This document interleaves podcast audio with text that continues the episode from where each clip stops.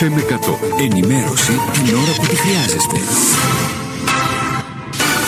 Ενημέρωση με γνώση, κύρος και άποψη. Τι συμβαίνει στο νησί, στην Ελλάδα και τον κόσμο. Πολιτική επικαιρότητα και ανάλυση έγκυρα και ρεαλιστικά για να επιβεβαιώνεται πάντα από την πραγματικότητα. Θέμα και ανάθεμα. Με τη Δέσποινα Βασιλιάδου να αναλύει και να ανοίγει μικρόφωνο σε αυτούς που έχουν κάτι να σου πούν. Θέμα και ανάθεμα με τη Δέσποινα Βασιλιάδου. Στον FM 100.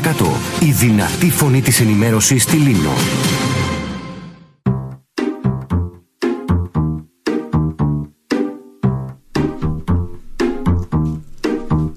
Λοιπόν, εδώ είμαστε αγαπητοί φίλοι. Η ώρα είναι 12. Για την ακρίβεια σε ένα λεπτάκι από τώρα θα δείξει 12 ακριβώς.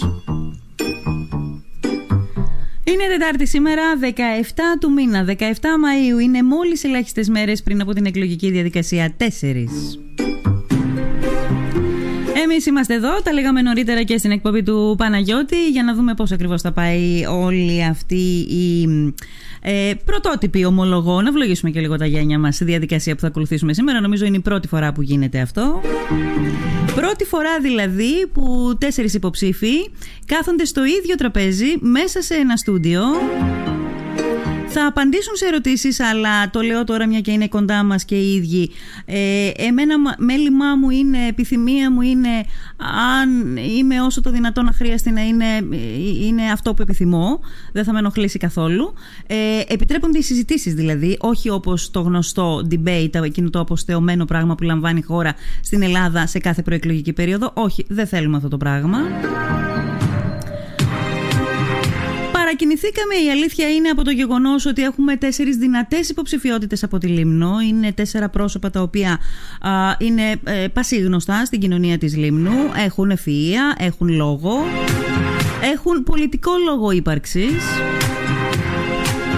Μια πολιτική συζήτηση μαζί τους.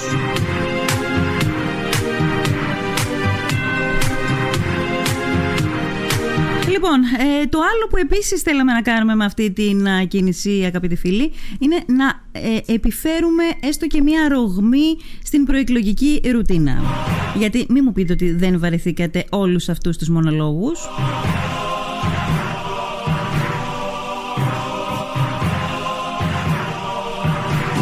Έτσι λοιπόν σκεφτήκαμε να κάνουμε μία συζήτηση, προεκλογική βεβαίως, αλλά λίγο διαφορετική, λίγο έως πολύ διαφορετική από ό,τι έχετε συνηθίσει μέχρι τώρα.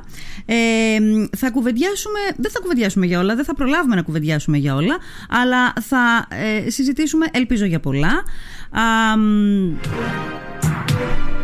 Νομίζω ότι πρέπει να δώσω το λόγο, να χαιρετήσω τους ε, προσκεκλημένους, μας, μας εδώ στο στούντιο του FM100. Ε, έχω ανοίξει ήδη και τα μικρόφωνά σας. λοιπόν, ωραία. Και τεχνικά θα το βρούμε. Πολύ ωραία. Έχω κοντά μου εδώ στο στούντιο του FM100. Θα τους πάρω όχι με την σειρά ε, ε, όχι με, την με, βάση το όνομά τους, με βάση την ονομαστική σειρά, όχι. Θα πάμε με βάση την δύναμη των κομμάτων. Έχω εδώ κοντά μου λοιπόν την κυρία Φωτεινή Μελάτου, υποψήφια της ε, Νέας Δημοκρατίας. Κυρία Μελάτου, καλημέρα, καλώς ήρθατε εδώ στο στούντιο του FM και Ευχαριστούμε πάρα πολύ για την πρόσκληση και χαίρομαι που σας εμπνεύσαμε όλοι οι υποψήφοι εδώ για να το κάνουμε, να κάνουμε αυτή την πολύ ενδιαφέρουσα φαντάζομαι συνέντευξη. Είναι όπως ακριβώς το είπατε. Επίσης έχουμε τον κύριο Αντώνη Ματζαβέλα, υποψήφιο του ΣΥΡΙΖΑ. Αντώνη, καλημέρα. Καλημέρα, καλημέρα και στους ακροατές του FM100. Ε, ευχαριστούμε πάρα πολύ για την πρόσκληση. Πρωτότυπη ιδέα, πολύ καλή ιδέα. Μπράβο σας. Και ευχαριστούμε επίσης και για τα καλά σας λόγια που είπατε για όλους μας. Ναι, δεν είναι κολακία, πιστέψτε με. Ε, ήταν αληθινή η έμπνευση η οποία μας δώσατε για να κάνουμε αυτή την συζήτηση. Ε, η κυρία Μάνδα Τούφου, επίσης, υποψήφια του ΠΑΣΟΚ. Κυρία Τούφου, καλημέρα.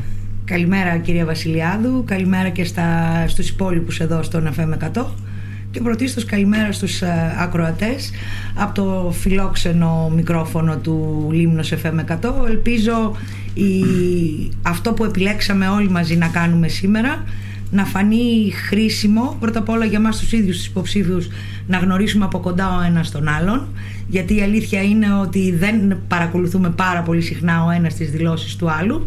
Μας δίνεται λοιπόν η ευκαιρία σήμερα τις πολιτικές τοποθετήσεις βέβαια του καθενός τις γνωρίζουμε αλλά να μας ακούσει και ο κόσμος σε μια ε, ευγενή άμυλα θα έλεγα εγώ και σε μια αντιπαράθεση μέσα στα πλαίσια που ορίζει η δημοκρατία μας. Πολύ ωραία.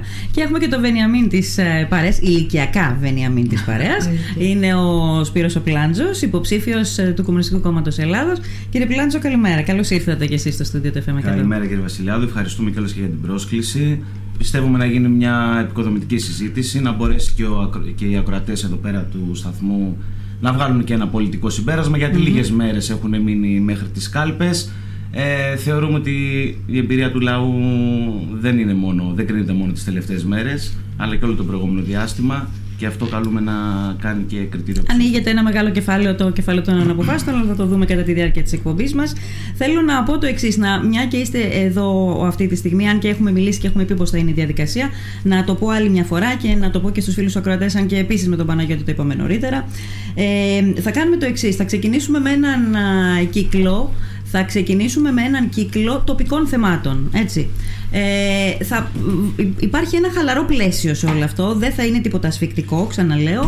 Α, ε, από εκεί και πέρα θα, υπάρχουν, θα υπάρχει και ένα άλλο κομμάτι, ένας δεύτερος γύρος, με λίγο πιο διευρυμένα θέματα, με τα θέματα τα οποία γενικότερης πολιτικής, πολιτικού ενδιαφέροντος. Και το τρίτο κομμάτι που έχει ο τρίτος γύρος, το τρίτο πλαίσιο που νομίζω ότι έχει εξίσου ενδιαφέρον, είναι το εξής, όπως σας έχω εξηγήσει και τους τέσσερις. Ε, ο κάθε ένας από εσάς θα επιλέξει έναν από τους συνυποψηφίους του ώστε να τους θέσει μία ερώτηση που προφανώς έχετε σκεφτεί και έχετε προετοιμάσει ήδη. Θέλω να πω το εξής, αγαπητοί φίλοι ακροατές και α, καλεσμένοι στο στούντιο του FM100 νιώθω και σε αυτές τις εκλογές όπως ομολογώ και σε, ε, σχεδόν σε κάθε εκλογική διαδικασία ότι το προσωπικό μήνυμα του υποψηφίου χάνεται πολλές φορές μέσα στην γενικότητα έτσι, της προεκλογικής περίοδου και είναι πολύ κακό να καταλήξουμε να πιστεύουμε ότι η πολιτική είναι το βασίλειο της γενικότητας οπότε Οπότε θα ήθελα να σας παρακαλέσω εσάς τους τέσσερις όσο γίνεται να είμαστε πιο συγκεκριμένοι, να είστε δηλαδή πιο συγκεκριμένοι στις απαντήσεις σας σε σχέση με τις ερωτήσεις. Λοιπόν, ε, καταρχάς πώς νιώθετε που, πώς, τοποθετήθηκε η Μάγδαλα, πώς νιώθετε που είστε εδώ ένας απέναντι από τον άλλον; Αν μου επιτρέπετε να λάβω το λόγο λοιπόν, mm-hmm. εγώ αισθάνομαι πάρα πολύ όμορφα γιατί ε, είμαστε στη, ζούμε στη Λίμνο, γνωριζόμαστε, δηλαδή όλοι γνωριζόμαστε μεταξύ μας. Mm-hmm. Ε, αισθάνομαι πάρα πολύ εκεί. Είμαστε στον τόπο μας, αγωνιζόμαστε όλοι για τον τόπο μας. Δεν είναι δηλαδή κάτι πρωτόγνωρο mm-hmm. και νομίζω φαίνεται τώρα και από το, Πολύ ωραία.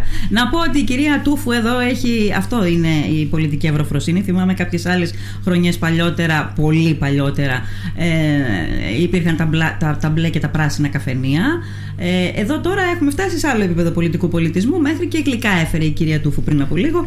Ξεχάσαμε να σας κεράσουμε νωρίτερα στο τέλος της κουβέντα. Θα τους γλυκάνουμε μετά. για όποιου τυχόν φύγουν στεναχωρημένοι από εδώ.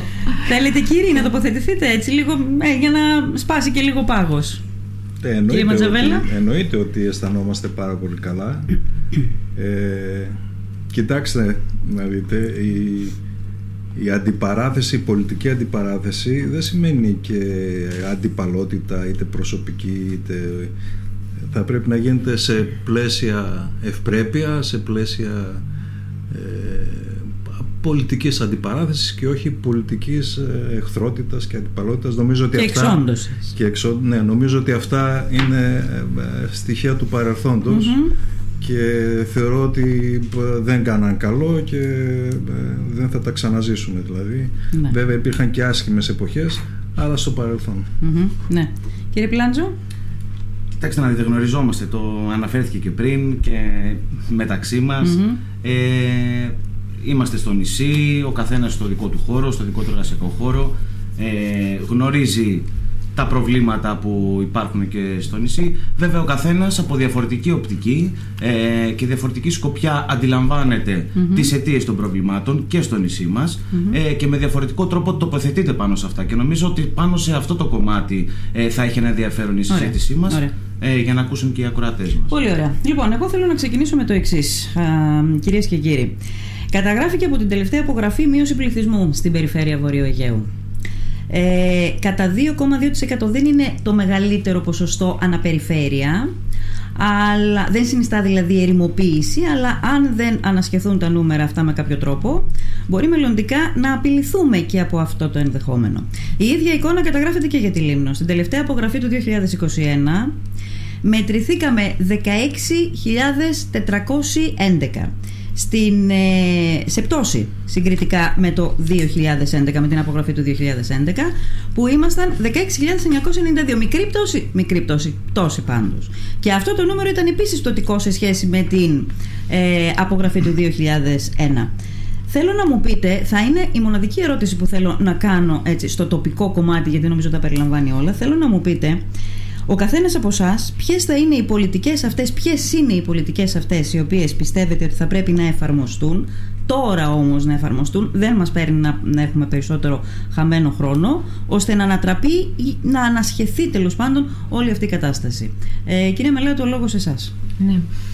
Να σας πω λίγο να, ο τρόπος με τον οποίο έγινε η τελευταία απογραφή ίσως έχω κάποια ερωτηματικά προσωπικά γιατί έχω ασχοληθεί ε, μέσα από το Δήμο ε, που εργάζομαι. Επειδή λοιπόν έγινε με την πρωτοβουλία καθενός ε, του, του, δεν ήταν όπως παλιά που πήγαινε ο απογραφέας στο σπίτι χτυπούσε την πόρτα και έλεγε πόσα άτομα είστε αλλά το άφησαν αυτή την πρωτοβουλία στους δημότες. Εκεί λοιπόν σημειώθηκαν ε, κάποια θέματα άλλοι απογράφηκαν στην αθηνα ε, υπήρχαν δηλαδή τέτοιες μικρές ε, αποκλήσεις ναι. οπότε ε, ας το επισημάνουμε και αυτο ότι ε, δημιουργήθηκαν κάποια θέματα, κάποιες τέτοιες δυσχέρειες mm-hmm. της μη σωστή απογραφής. Δηλαδή ναι. δεν απογράφηκα στον τόπο που ζω, αλλά απογράφηκα στον τόπο που ενδεχομένως έχω ένα ακίνητο, γιατί συνδέθηκε η απογραφή των ακινήτων.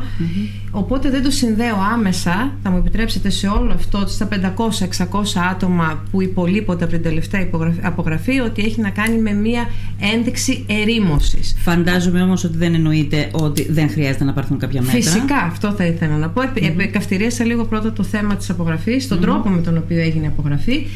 Σε δεύτερο χρόνο λοιπόν πρέπει να δοθούν κίνητρα να μείνει ο, ο κόσμος εδώ να επιστρέψει ο νέος κόσμος στην λιμνο Ε, με τις δουλειές και να, να δοθούν κίνητρα να αναπτυχθούν, να, να αναπτυχθεί να, στην επιχειρηματικότητα και όλα αυτά τα οποία νομίζω θα ε, υπάρχει μέρημνα. Και επίσης το θέμα της υπογεννητικότητας, το οποίο ο Πρωθυπουργός και η Νέα Δημοκρατία έχει δώσει μεγάλη βαρύτητα για να αντιμετωπιστεί το θέμα της υπογεννητικότητας, να κάνουν τα νέα παιδιά, ε, τα ζευγάρια να ε, κάνουν παιδιά να μπορούν να τα υποστηρίξουν και, με, επιδόμα, και με επιδόματα και με την ε, δημιουργία βρεφονιπιακών σταθμών και με κίνητρα στις εργαζόμενες να μπορούν λοιπόν να είναι σίγουρες ότι θα, θα ε, το παιδί τους θα είναι σε μία δομή σε έναν βρεφονιπιακό σταθμό από πολύ πολύ νωρίς για να μπορέσει και εκείνη να εργαστεί γιατί αντιλαμβάνεστε ότι η ανατροφή ενός παιδιού έχει να κάνει με το οικονομικό. Οπότε δεν μπορεί αν δεν εργάζονται πλέον και οι δύο γονείς, αντιλαμβάνεστε ότι είναι δύσκολο να προχωρήσουμε Θεωρείτε να... ότι είναι ικανοποιητικά αυτά τα μέτρα, δηλαδή εκεί πρέπει να μπει τελεία, ό,τι έχει, ό,τι εξαγγείλει, ό,τι έχει εξαγγείλει ο Πρωθυπουργός, ό,τι έχει κάνει η κυβέρνηση της Νέας Δημοκρατίας, όπως λέτε εσείς η ίδια. Ε, είναι εντάξει με αυτά, δηλαδή ανατρέπεται το σκηνικό το οποίο γνωρίζουμε; Όταν ξεκινάει ένα μέτρο, εφαρμογή ενός μέτρου ποτέ δεν έχει τελεία. Ξεκινάς, βάζεις τις βάσεις και μετά αυτό εξελίσσεται και προχωρά. Ναι. Ε, ας πούμε έγινε υποχρεωτική εκπαίδευση από το προνήπιο τώρα που είναι κάτι πάρα πολύ βασικό. Αυτό θα διευρυνθεί. Αλλά αυτό δεν σημαίνει ότι θα λήξει κιόλας. Όσο εδραιώνεται ένα μέτρο, προχωράμε στο επόμενο. Μάλιστα. Κύριε Ματζαβέλα, η, ε, η κυρία Μελάτου μίλησε για κίνητρα. Είπε ότι έχουν δοθεί κίνητρα. Είπε, μίλησε για τα μέτρα που έχει πάρει η κυβέρνηση κατά της υπογεννητικότητας. Την ε, τοποθέτησή σας.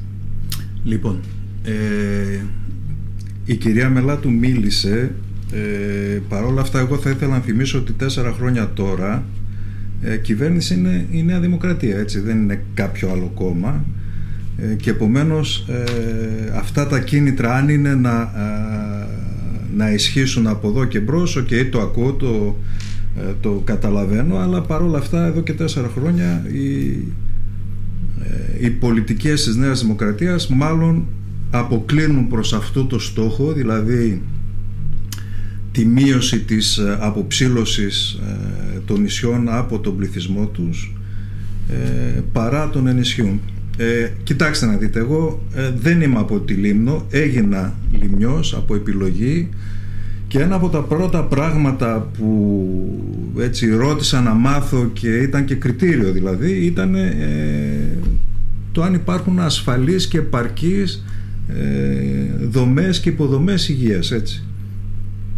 Έχουμε λοιπόν ένα νοσοκομείο το οποίο είναι δεύτερου βαθμού το οποίο όμως νοσοκομείο που λειτουργεί. Ε, θα μπούμε φαντάζομαι ε, στις λεπτομέρειες αργότερα. Να πούμε όμως δύο-τρία στοιχεία ναι, να ε, πούμε δύο-τρία στοιχεία, γιατί καταλαβαίνω ότι όλα αυτά που λέτε και αυτό που πάτε να πιάσετε τώρα αγγίζει ε, το θέμα της, της μείωσης του πληθυσμού και της υπογεννητικότητας αγγίζουν αυτά τα θέματα, όλα αυτά τα θέματα της επικαιρότητας.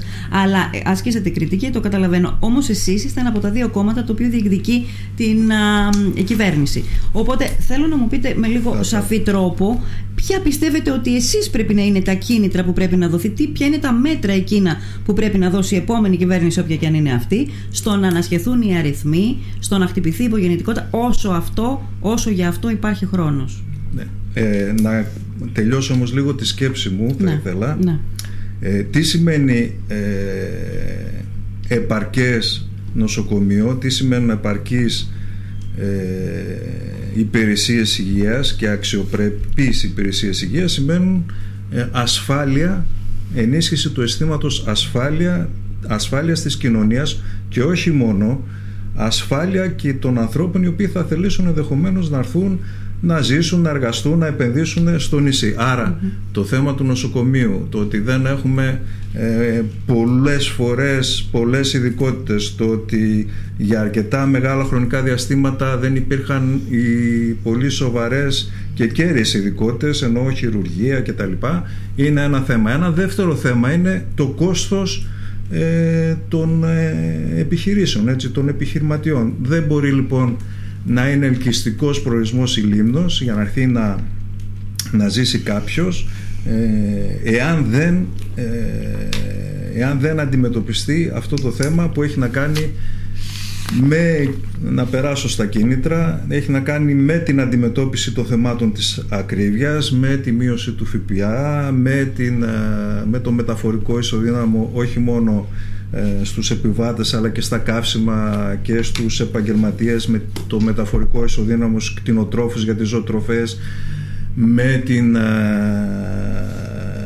με όλα αυτά που καθιστούν ελκυστικό δεν είναι το θέμα. Να, να έρθει κάποιος να ζήσει και να εργαστεί. Το θέμα της υπογεννητικότητας δεν συνδέεται κατά τη γνώμη μου είναι προφανώς ένα θέμα έτσι, και τα κίνητρα πρέπει να δοθούν στις μητέρες και όχι μόνο στις εργαζόμενες μητέρες, σε όλες τις μητέρες, έτσι, ένα, ένα κομμάτι του προγράμματός μας είναι αυτό, άρα θεωρώ ότι ε, δεν είναι αυτό που μεσοπρόθεσμα, μακροπρόθεσμα ενδεχομένως να το λύσει. Εδώ να πω όμως ότι σε όλες τις χώρες της Ευρωπαϊκής Ένωσης, στις περισσότερες, νομίζω σε όλες όμως, έτσι, η σχέση ε, γεννήσεων με ζευγάρια δεν είναι ένα προς δύο και κάτι που σημαίνει ότι αυξάνεται ο πληθυσμός στη Γερμανία για παράδειγμα που έχει το καλύτερο σκορ ε, η, η σχέση ε, είναι ένα ζευγάρι με ένα ακόμα κάτι παιδιά που σημαίνει στην Ελλάδα είναι ακόμα λιγότερο είναι ένα προς ένα σχεδόν ένα προς ένα ένα ζευγάρι προς ένα παιδί. Άρα το θέμα της υπογεννητικότητας έχει να κάνει με, ε, με μακροπρόθεσμες ας το πω έτσι πολιτικές. Το μεσοπρόθεσμο θέμα όμως ε, της, ε, το ότι φεύγουν τα παιδιά μας έχει να κάνει με το αν έχουν ευκαιρίες δουλειάς, αν έχουν ευκαιρίες ζωής και αν τα νησιά μας είναι ή δεν είναι ναι. Είναι δύο διαφορετικά θέματα. Βεβαίως. Σαφώς. Ε, κυρία Τούφου, τι λέτε ε, επί όλων αυτών που ακούστηκαν μέχρι τώρα; Ναι. Εμάς η θέση μας είναι απολύτως ξεκάθαρη και θέλω να θυμίσω εδώ ότι ήδη από πολύ νωρίς, από τις περασμένες δεκαετίες, ε, ο πολιτικός χώρος στον οποίο ανήκω, δηλαδή το Πανελλήνιο Σοσιαλιστικό Κίνημα, έθεσε πάρα πολλές βάσεις ώστε τα νησιά, ε, οι παραμεθόριες περιοχές, να μην πούμε μόνο για τα νησιά, η υπογεννητικότητα δεν αφορά ή το δημογραφικό πρόβλημα αφορά όλη τη χώρα, αλλά αν αφορά την Αθήνα ή τα αστικά κέντρα μια φορά, τις δικές μας περιοχές τις αφορά δέκα. Ε, ακόμη και ο περίφημος όρος της νησιωτικότητας εδώ σε αυτό που συζητάμε θα έπρεπε να έχει την πρώτη εφαρμογή. Άλλες πολιτικές οφείλουμε να ακολουθήσουμε για περιοχές σαν τις δικές μας που πρέπει να προσπαθήσουμε διπλά να κρατήσουμε τον κόσμο εδώ γιατί έχουμε την εσωτερική μετανάστευση ε, περιόδευση σχεδόν σε όλα τα χωριά και ενώ έπρεπε να βρω ανθρώπους ας πούμε στην Καλυθέα, στο Μούδρο, στην Πλάκα, στην Παναγιά έχω μάθει ότι όλη αυτή η νεολαία των χωριών. Έχει προτεμήσει να μετακομίσει στην Μύρινα. Διότι εδώ κακά τα ψέματα χτυπάει η καρδιά του νησιού. Άρα λοιπόν πρέπει πρώτα να δούμε τα του οίκου μας και μετά να πάμε στα μεγαλύτερα. Ε, παίρνω την ευκαιρία από αυτό που είπε η Φωτεινή για την ε, προβληματική μέθοδο της, με την οποία έγινε η απογραφη ε, δεν θα ήθελα να ρίξουμε την ευθύνη στους πολίτες οι οποίοι μπορεί και να μην απογράφηκαν κιόλας. Ήταν σε μια περίοδο δύσκολη της πανδημίας που όταν χτυπούσε η πόρτα δύσκολα άνοιγε ο κόσμος, το έζησα εγώ στη γειτονιά μου και επίσης ο τρόπος που επιλέχθηκε να γίνει αυτόματη απογραφή ή να ληφθούν ε, ας πούμε εμένα τα παιδιά μου ε, ε, πρώτα θυμάμαι ότι απογραφώσουν όπους σε έβρισκαν έτσι. Τώρα έγινε το εξής. Όπου έλεγε η φορολογική σου δήλωση ότι έχεις κατοικία, απογραφώσουν και εκεί. Αυτό έπρεπε να έχει προβλεφθεί και το είχα καταλάβει εξ αρχής ότι θα δημιουργήσει πρόβλημα στις ήδη, ε, ναι. στις ήδη άδειες περιοχές από κατοίκους. Ναι. Πάμε τώρα στο τι πρέπει άμεσα να κάνουμε από εδώ και πέρα. Ε, καταρχήν δεν είναι μόνο να προσελκύσουμε νέους ανθρώπους στα, στα μέρη μας πρέπει πρώτα να κρατήσουμε αυτούς που ήδη ζουν εδώ και εργαζονται mm-hmm. τους νέους των 25-30 χρονών που ακόμη δεν έχουν αποφασίσει καν αν θα κάνουν οικογένεια γιατί μένουν στα σπίτια των γονιών τους. Και με μισθούς πάρα πολύ χαμηλούς που την τελευταία δεκαετία ακόμη και στο δημόσιο έχουν μείνει χαμηλά ε, οτιδήποτε κίνητρο που δεν είναι σε οικονομική μορφή δύσκολα θα βοηθήσει. Άρα λοιπόν αυξημένα κίνητρα να κάνουμε τις περιοχές μας ανταγωνιστικές πώς θα τις κάνουμε αν δεν έχουμε ΦΠΑ ε, μειωμένο, με μειωμένο συντελεστή ΦΠΑ; Πώς να ανταγωνιστεί μια τοπική κοινότητα της Λίμνου, τις μεγάλες αστικές περιοχές, τις μεγάλες πόλεις όταν έχουμε 24% ΦΠΑ ε, και εμείς και μια ε, αναπτυγμένη περιοχή; Άρα λοιπόν το πρώτο είναι αυτό. Το δεύτερο, ιδιαίτερη ενίσχυση στις τοπικές επιχειρήσεις να προσλάβουν νέους ανθρώπους με πληρωμή των εργοδοτικών εισφορών. Αυτά όλα δεν τα λέω πληρωμή στον αέρα. Πληρωμή των εργοδοτικών ναι, εισφορών ναι, από το κράτος. Ναι, ναι, ναι, κάποια Αυτά δεν τα λέω στον αέρα. Υπάρχουν ήδη μέσα στο πρόγραμμά μας. Τα έχουμε εφαρμόσει και στο παρελθόν. Είμαστε σε θέση να τα ξαναεφαρμόσουμε πρέπει να ενισχυθεί πάρα πολύ το επίδομα της μητρότητας για τις μητέρες ελεύθερες επαγγελματίες. Ε, ξέρετε βλέπουμε μια τεράστια διαφορά ανάμεσα στις μητέρες, τις νέες ε, γυναίκες οι οποίες εργάζονται στο δημόσιο, οι οποίες δεν μπορούμε να πούμε ότι δεν απολαμβάνουν όλα τα δικαιώματα με άδειες ναι. ε, μητρότητας, με άδειες κοιήσεως, με άδειες λοχείας ενώ το ίδιο δεν συμβαίνει στις αγρότησες, δεν συμβαίνει στις αυτοαπασχολούμενες μητέρες. Άρα γυναίκες ναι. δύο ταχυτήτων. Γυναίκες δύο ταχυτήτων. Ζευγάρια, μάλλον οικογένειες δύο ταχυτήτων. Αυτά πρέπει να λυθούν ε, ε μία διαπαντός και πάρα πολύ Μάλιστα. γρήγορα. Ωραία. Και ε... τα φορολογικά κίνητρα και νομίζω καταλαβαίνουμε. Και θα συμφωνήσω απόλυτα με αυτό που είπε ο φίλος μου Αντώνης ο Ματζαβέλας ότι πρέπει να δημιουργηθεί και το πλαίσιο μέσα στο οποίο θα ζήσουν, θα εργαστούν, θα μεγαλώσουν τα παιδιά τους. Η υγεία, η εκπαίδευση, οι ίσες ευκαιρίες για τα παιδιά που μεγαλώνουν. Ναι, ναι. Η παιδική σταθμή, όπως είπε η φωτεινη το τρομερό και υπέροχο πρόγραμμα το οποίο το έχω χειριστεί 10 χρόνια από την uh, ιδιότητά μου ως Δημοτικής Σύμβουλος και Πρόεδρος του Νομικού Προσώπου για τους παιδικούς σταθμούς, η εναρμόνιση της uh, οικογενειακής και επαγγελματικής ζωής των νέων γυναικών. Είναι ότι Αυτά θέλουν όλα ενίσχυση. Αυτό το ζήτημα ε, άπτεται και του ενδιαφέροντος της τοπικής αυτοδιοίκησης και είναι μια κουβέντα που θα την κάνουμε πολύ πιο αναλυτικά ε, πια μετά από αυτές τις εκλογές. Να σου πω ότι η τοπική αυτοδιοίκηση χωρίς να της δοθούν εργαλεία... Αυτό θα έλεγα μόλις. Δεν, αυτό θα δεν μπορεί να συνεχίσει χωρίς να βάλει το πλαίσιο, χωρίς να βάλει το πλαίσιο η κυβέρνηση, η κάθε κυβέρνηση, η πολιτεία δεν γίνεται. Οπότε, μια και μιλάμε για το πλαίσιο, ε, θέλω να δώσω δώσω το λόγο στον α, Σπύρο τον Πλάτζο. Κύριε Πλάτζο, θέλω να μου πείτε εσείς πάνω σε αυτό που κουβεντιάζουμε, που νομίζω ότι είναι η κορονίδα των θεμάτων και το θέμα το οποίο συμπεριλαμβάνει και όλα τα υπόλοιπα τα οποία μιλάμε. Δύο διαφορετικά θέματα, ναι, υπογεννητικότητα και το άλλο μεγάλο θέμα ε, η, το ότι ο πληθυσμός φεύγει και ε, σωστά το εντόπισε η κυρία Τούφου δεν φεύγει μόνο από τη Λίμνο για τα άλλα μέρη της Ελλάδας φεύγει και από την περιφέρεια ερημώνει δηλαδή η περιφέρεια ε, γιατί έρχονται στη Μύρινα να κατοικοδρεύσουν. Την πρότασή σας. Κύριε Βασιλιάδου, επειδή είμαι και ένας άνθρωπος που μέσα σε μια τέτοια φάση με επέλεξα να γυρίσω μετά τις σπουδές μου. Εσείς δεν φύγατε, γυρίσατε, ναι. Και να ζήσω εδώ πέρα. Ε, να το δούμε και λίγο πιο σφαιρικα Τι χρειάζεται ένας νέος άνθρωπος σήμερα για να προχωρήσει τη ζωή του; Δουλειά. Ε, με δικαιώματα, δουλειά με απολαυέ οι οποίες θα είναι επαρκείς έτσι ώστε να μπορεί να οργανώσει τη ζωή του και να κάνει ένα προγραμματισμό. Χρειάζεται υγεία, ε, νοσοκομείο. Χρειάζεται, δηλαδή, γιατί εδώ πέρα στο, στο νησί μας έχουμε βιώσει και μάλιστα και πρόσφατα κάναμε και δήλωση. Ε, πάλι δεν έχουμε αναισθησιολόγο. Δεν ξέρω αν το γνωρίζουμε. Ναι, ναι. Ε, με δεκάδες παρεμβάσεις όλα αυτά τα χρόνια. Δεν έχουμε δεύτερο αναισθησιολόγο. Δεύτερο αναισθησιολόγο. Ε, άρα, νοσοκομείο. Και το νοσοκομείο δεν έχει να κάνει και μόνο με το μόνιμο κάτοικο του νησιού. Έχει να κάνει και με τις ε, μητέρες οι οποίες δεν μπορούν να γεννήσουν.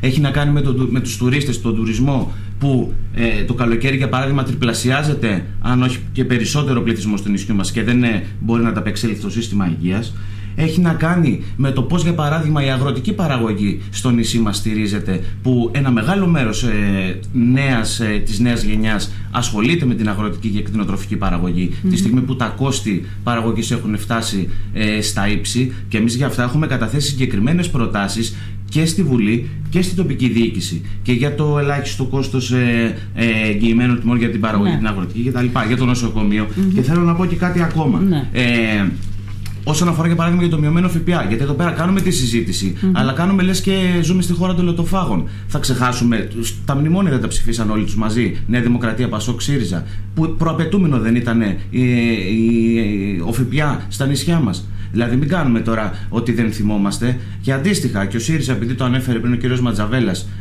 επί κυβέρνηση ΣΥΡΙΖΑ δεν ε, καταργήθηκε ο ΦΠΑ. Έτσι δεν είναι δεν ε, επανήλθε μάλλον ο, στα. Ο, ο ΦΠΑ αυξήθηκε. Αυξήθηκε, ο ΦΠΑ στα, στα επίπεδα του 24. Στη Λίμνο επίσης. Λοιπόν, ναι. λοιπόν, άρα να, αυτά που ο κόσμος πρέπει να τα λάβει υπόψη. Και όσον αφορά και την υπογεννητικότητα που είπαμε, είπε και η κυρία Μελάτου πριν, πώς θα κάνει η οικογένεια ένα νέο ζευγάρι σήμερα, όταν με στοιχεία επίσημα. Ε, το 1 τέταρτο των ε, νέων ζευγαριών ζει με μέσο όρο χίλια Ωραία, ευρώ. Αυτές είναι οι διαπιστώσεις τις οποίες τις κάνουμε όλες. Αυτέ είναι διαπιστώσεις. Προτάσεις. Αυτές είναι διαπιστώσεις οι οποίες όμως έχουν συγκεκριμένες αιτίες και συγκεκριμένους υπευθύνους. Γιατί εδώ πέρα ε, πρέπει και ο κόσμος, θεωρούμε και εμείς και πηγαίνοντας προς τις εκλογές, να βγάλει και ένα τέτοιο συμπέρασμα. Να κάνει και κριτήριο δηλαδή ψήφους συνολικά τη ζωή του. Γιατί την και πριν τις εκλογές και πριν τις εκλογές βλέπουμε ότι υπάρχει μια παροχολογία, να το πω έτσι. Ο ενα σου λέει θα αυξησω το μισθό, ο άλλος σου λέει θα επαναφέρω το ΦΠΑ. Στην πράξη όμως τι γίνεται. Ναι, ναι. Εδώ έχουμε συγκεκριμένες δεσμεύσεις. Την κριτική την κάνουμε από προτάσεις, πάσχουμε οι προτάσεις είναι πολύ συγκεκριμένες. Εμείς λέμε ότι αυτή τη στιγμή και έχουμε καταθέσει συγκεκριμένες προτάσεις και στη Βουλή και στην τοπική διοίκηση για, το φρεβικό, ε, για φρεβικό σταθμό και βρεφονιπιακό σταθμό. Δεν υπάρχει στο νησί μας αυτή τη στιγμή. Έχει κατατηθεί και στην τοπική διοίκηση. Mm-hmm. Είπε η κυρία Τούφου πριν ότι αν η τοπική διοίκηση δεν έχει πόρους, ε, δεν μπορεί να κάνει κάτι. Η τοπική διοίκηση έχει διεκδικήσει πόρους από την κεντρική διοίκηση όμως; Τώρα όμως δεν είμαστε στο αυτοδιοικητικό κομμάτι, είμαστε Όχι, στο γιατί γενικότερο. Συνδέονται, γιατί ναι, όλα ναι, συνδέονται. Ναι. Γιατί εδώ πέρα, σε τοπικό επίπεδο και τα προβλήματα που αντιμετωπίζει ένας ε, κάτοικος της Λίμνου, της Λέσβου, του Αγίου Ευστρατείου, είναι έκφραση Ωραία. και αντανάκλαση της κεντρικής πολιτικής κατεύθυνσης. Θέλω να το θέσω λίγο πιο συγκεκριμένα. Μιλήσαμε για το ΦΠΑ, θα επανέλθουμε, είμαι σίγουρη. Θέλω να πάρουμε το, το, το κομμάτι του νοσοκομείου που έχετε σταθεί όλοι από την πρώτη στιγμή και πολύ καλά κάνετε. Θέλω λοιπόν επιτάπητος να ρωτήσω το εξής. Υπάρχει πρόβλημα με τις ειδικότητες. Δεν ξέρω αν είναι πρόβλημα υποστελέχωσης, αλλά δεν έχουμε όμως ε, ε, δύο γιατρούς ή παραπάνω γιατρούς τέλος πάντων σε κάποιες ειδικότητες που είναι πολύ νευραλγικές. Και εγώ θέλω να θέσω το θέμα ακριβώς όπως έχει. Δηλαδή, βγαίνει μια προκήρυξη, κυρία Μελάτου, ε, βγαίνει μια προκήρυξη και δεν υπάρχει ανταπόκριση. Τι πιστεύετε ότι πρέπει να κάνει η ελληνική κυβέρνηση, και μια και μιλάμε τώρα και για τη δική σας κυβέρνηση, αφού το πρόβλημα συνεχίζεται, σημαίνει ότι κάτι δεν έκανε καλά σε ό,τι αφορά τα κίνητρα για τα οποία ε, ε, τα οποία δεν υπήρξαν προφανώς γιατί αν υπήρχαν, θα, ε, υπήρχε ανταπόκριση. Τι πρέπει να γίνει παραπάνω ώστε να βάλουν τα χαρτιά τους ώστε να, δέσουν, να, να θέσουν τον εαυτό τους στην διάθεση των κατοίκων της Λίμνου. Θα πρέπει κάποια κίνητρα θα πρέπει κάπως να είναι θελκτικό όλο αυτό για να έρθει κάποιος στη Λίμνο. Ακριβώς. Καταρχάς να σημειώσω ότι θα ήθελα να απαντήσω και στους Βεβαίως, βεβαίως, για τα προηγούμενα ε, Όχι γιατί... για όλα, αλλά αν θέλετε γιατί δεν θα... Ναι, ναι. Όχι φυσικά, ναι. απλά ε, επειδή λογικό είναι να κρίνεται αυτή τη στιγμή το κυβερνών ε, κόμμα, οπότε το οποίο mm. προσωπώ εγώ ε, αυτό που ήθελα να πω με, το, με την απογραφή πριν, ότι δεν, ε, σαφώς και δεν επιρρύπτω καμία ευθύνη στους δημότες, ε, δεν το συζητώ. Απλά τα αποτελέσματα που βγήκαν μπορεί να μην μας δίνουν, δηλαδή η μείωση των ναι. 500-600 μπορεί να μην είναι ενδεικτική για κάτι δύσκολο και ζωφερό που έχετε. Η τάση όμως νομίζω ότι δεν θα διαφοροποιούνταν. Και το πρόβλημα αυτό να μην υπήρχε, η τάση του φεδιού υπάρχει η τάση του φευγιού υπάρχει κυρίως για λόγους εργασίας. είναι το θέμα. Έτσι, και mm-hmm. από τη Λίμνη, εννοείται από τα χωριά να ερημώνουν, σαφώς και αυτό έχει να κάνει, γιατί και ο νέος κόσμος ναι. ε, τώρα κάνει μια στροφή να απασχοληθεί στο πρωτογενή τομέα που είναι πάρα πολύ βασικό. και στη χώρα μας, χωρίς την ανάπτυξη του πρωτογενού τομέα της αγροτικής δηλαδή οικονομίας, είναι πάρα πολύ δύσκολο, θα είναι κάτι πιο ενισχυτικό. Ω προς το νοσοκομείο τώρα που λέτε, σαφώς είναι το πρώτο πράγμα που θα ακούσει κανείς όταν πάει να μιλήσει με τους δημότες ε, είναι το πρώτο πράγμα Γιατί που άπτεται της ασφάλειας των πολιτών.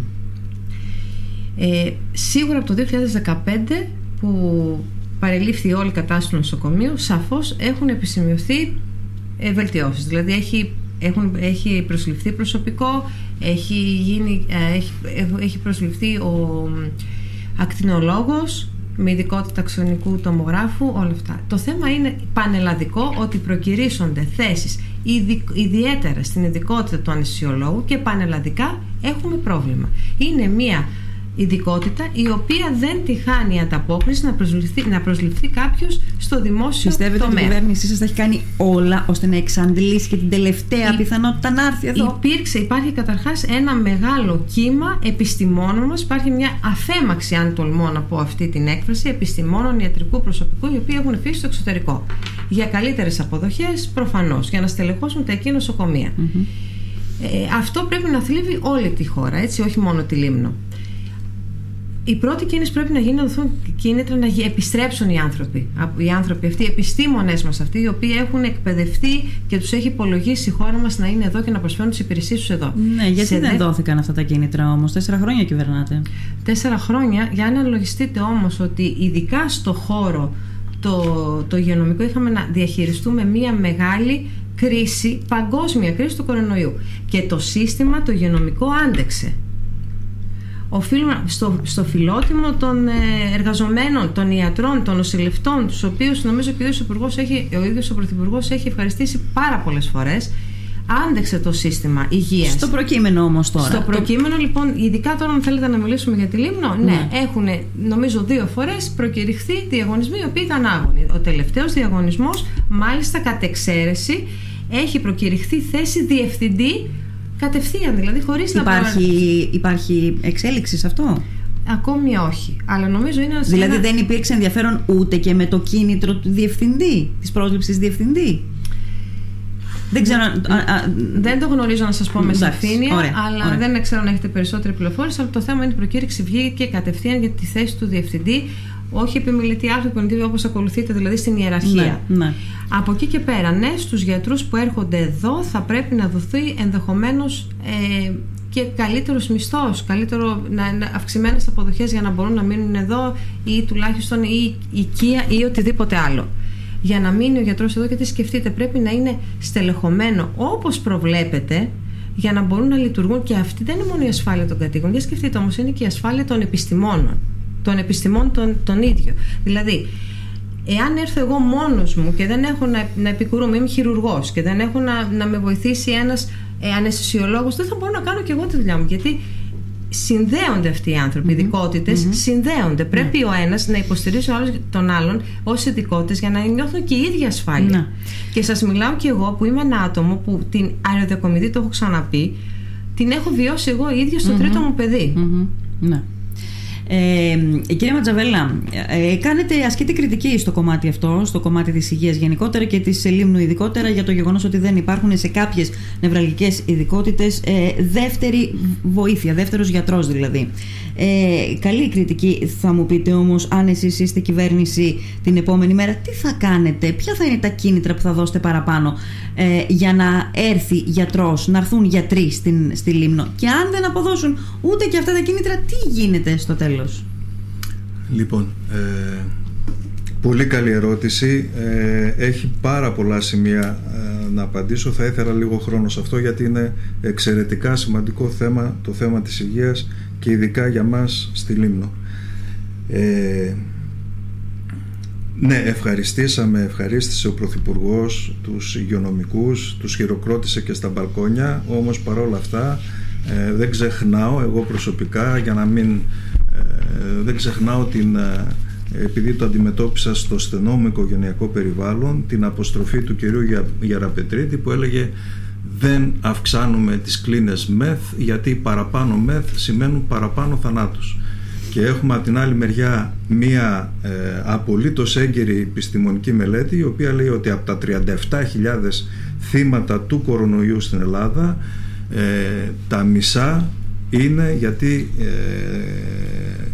καταλήξαν εκτός μεθ δυστυχώς. Ναι. Τώρα, δεν θέλω να προχωρήσω όμως ναι, αυτή την κριτική. Κύριε Ματζαβέλα μου, γιατί, γιατί, είπαμε να είμαστε συγκεκριμένοι στις ναι, απαντήσεις ναι, μας σε ναι, σχέση με τις ερωτήσεις. Ε, τώρα Ήταν μας φαίνεται λίγο μακάβριο, αλλά όταν το ζούσαμε τότε μέσα στην πανδημία και χάσαμε ανθρώπους του στενού οικογενειακού μας περιβάλλοντος ε, να μου επιτρέψετε να πω ότι ε, ήταν εξαιρετικά τραγικό και εξαιρετικά οδυνηρό. Να περάσω λοιπόν στο τι λέμε εμείς. Έχουμε ένα νοσοκομείο το οποίο έχει 40 οργανικές θέσεις. Έτσι. Αυτό αποδεικνύεται ιδιαίτερα λίγο, έτσι, ιδιαίτερα μικρό σαν νούμερο γιατί δεν έχουμε αρκετές ειδικότητες οι οποίες είναι σε ένα νοσοκομείο δεύτερου βαθμού είναι ε, απολύτως απαραίτητο. Δεν έχουμε οδοντίατρο. Έτσι δεν είναι στο νοσοκομείο μας. Δεν έχουμε όμως και άλλες ειδικότητες που έχουν να κάνουν με την τρίτη ηλικία κτλ. Άρα λοιπόν αυτό που λέμε στο πρόγραμμά μας είναι πρώτο και κύριο να αυξηθούν οι οργανικές θέσεις, να αλλάξει ο οργανισμός λοιπόν του νοσοκομείου. Μα συγγνώμη, να... έχουμε οργανικές θέσεις 40. Πόσοι υπηρετούν σε αυτές τις οργανικές θέσεις; Θέλω να σας πω, άμα δεν έχουμε καλύψει το 40, πώς πάμε να διεκδικήσουμε 50 θα, θα θέσεις; Θα σας τα πω όλα. Άρα λοιπόν χρειάζεται να αυξήσουμε ε, τις οργανικές θέσεις και το επίπεδο παροχής ε, περίθαλψης στους κατοίκους της Λίμνου. Πώς θα καλυφθούν αυτές οι θέσεις. Ναι. Όταν ήμασταν κυβέρνηση το 2015 στο τέλος ε, είχαμε προετοιμάσει και είχαμε κάνει μια προκήρυξη ε, γιατρών η οποία ήταν η πρώτη μετά από το 2010 να θυμίσω έτσι.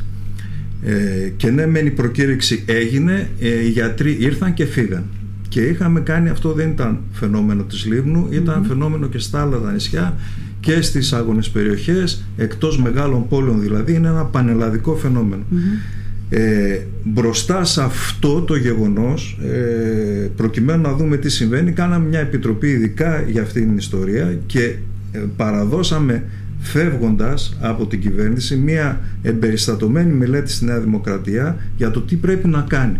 Ποια Πείτε λοιπόν, μου λίγο τι πρέπει να κάνει.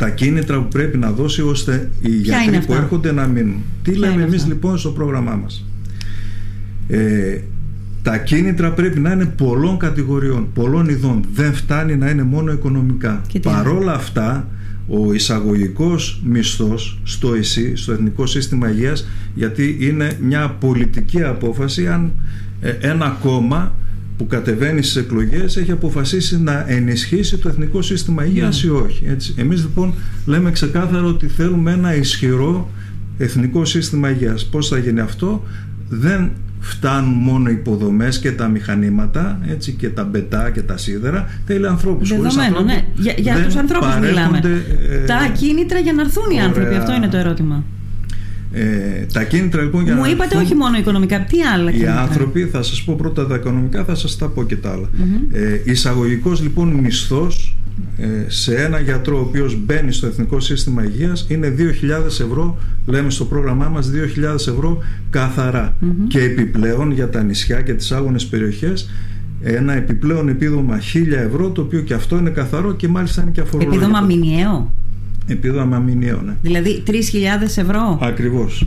Ε, εδώ, Πόσο ε, παίρνει αυτή τη στιγμή ένας α, γιατρός ο οποίος έρχεται εδώ ο εισαγωγικός μισθός εισαγωγικός. είναι περίπου 1200 Αν αυξήσετε τον ε, εισαγωγικό ε, 3.000 ευρώ ουσιαστικά στο χέρι, πόσο θα πρέπει να αυξήσετε ε, το, τον μισθό για έναν γιατρό ο οποίος έχει πίσω του ας πούμε 20 χρόνια πορείας; Και αυτά είναι υπολογισμένα; Προφανώς θα τα πούμε.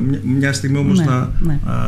να προχωρήσω τη σκέψη μου. Προφανώς είναι υπολογισμένα και προφανώς ισχύουν αναλογικά για όλους τους. Ε, ε, για όλους τους ε, γιατρούς και νοσηλευτές από εκεί και μετά.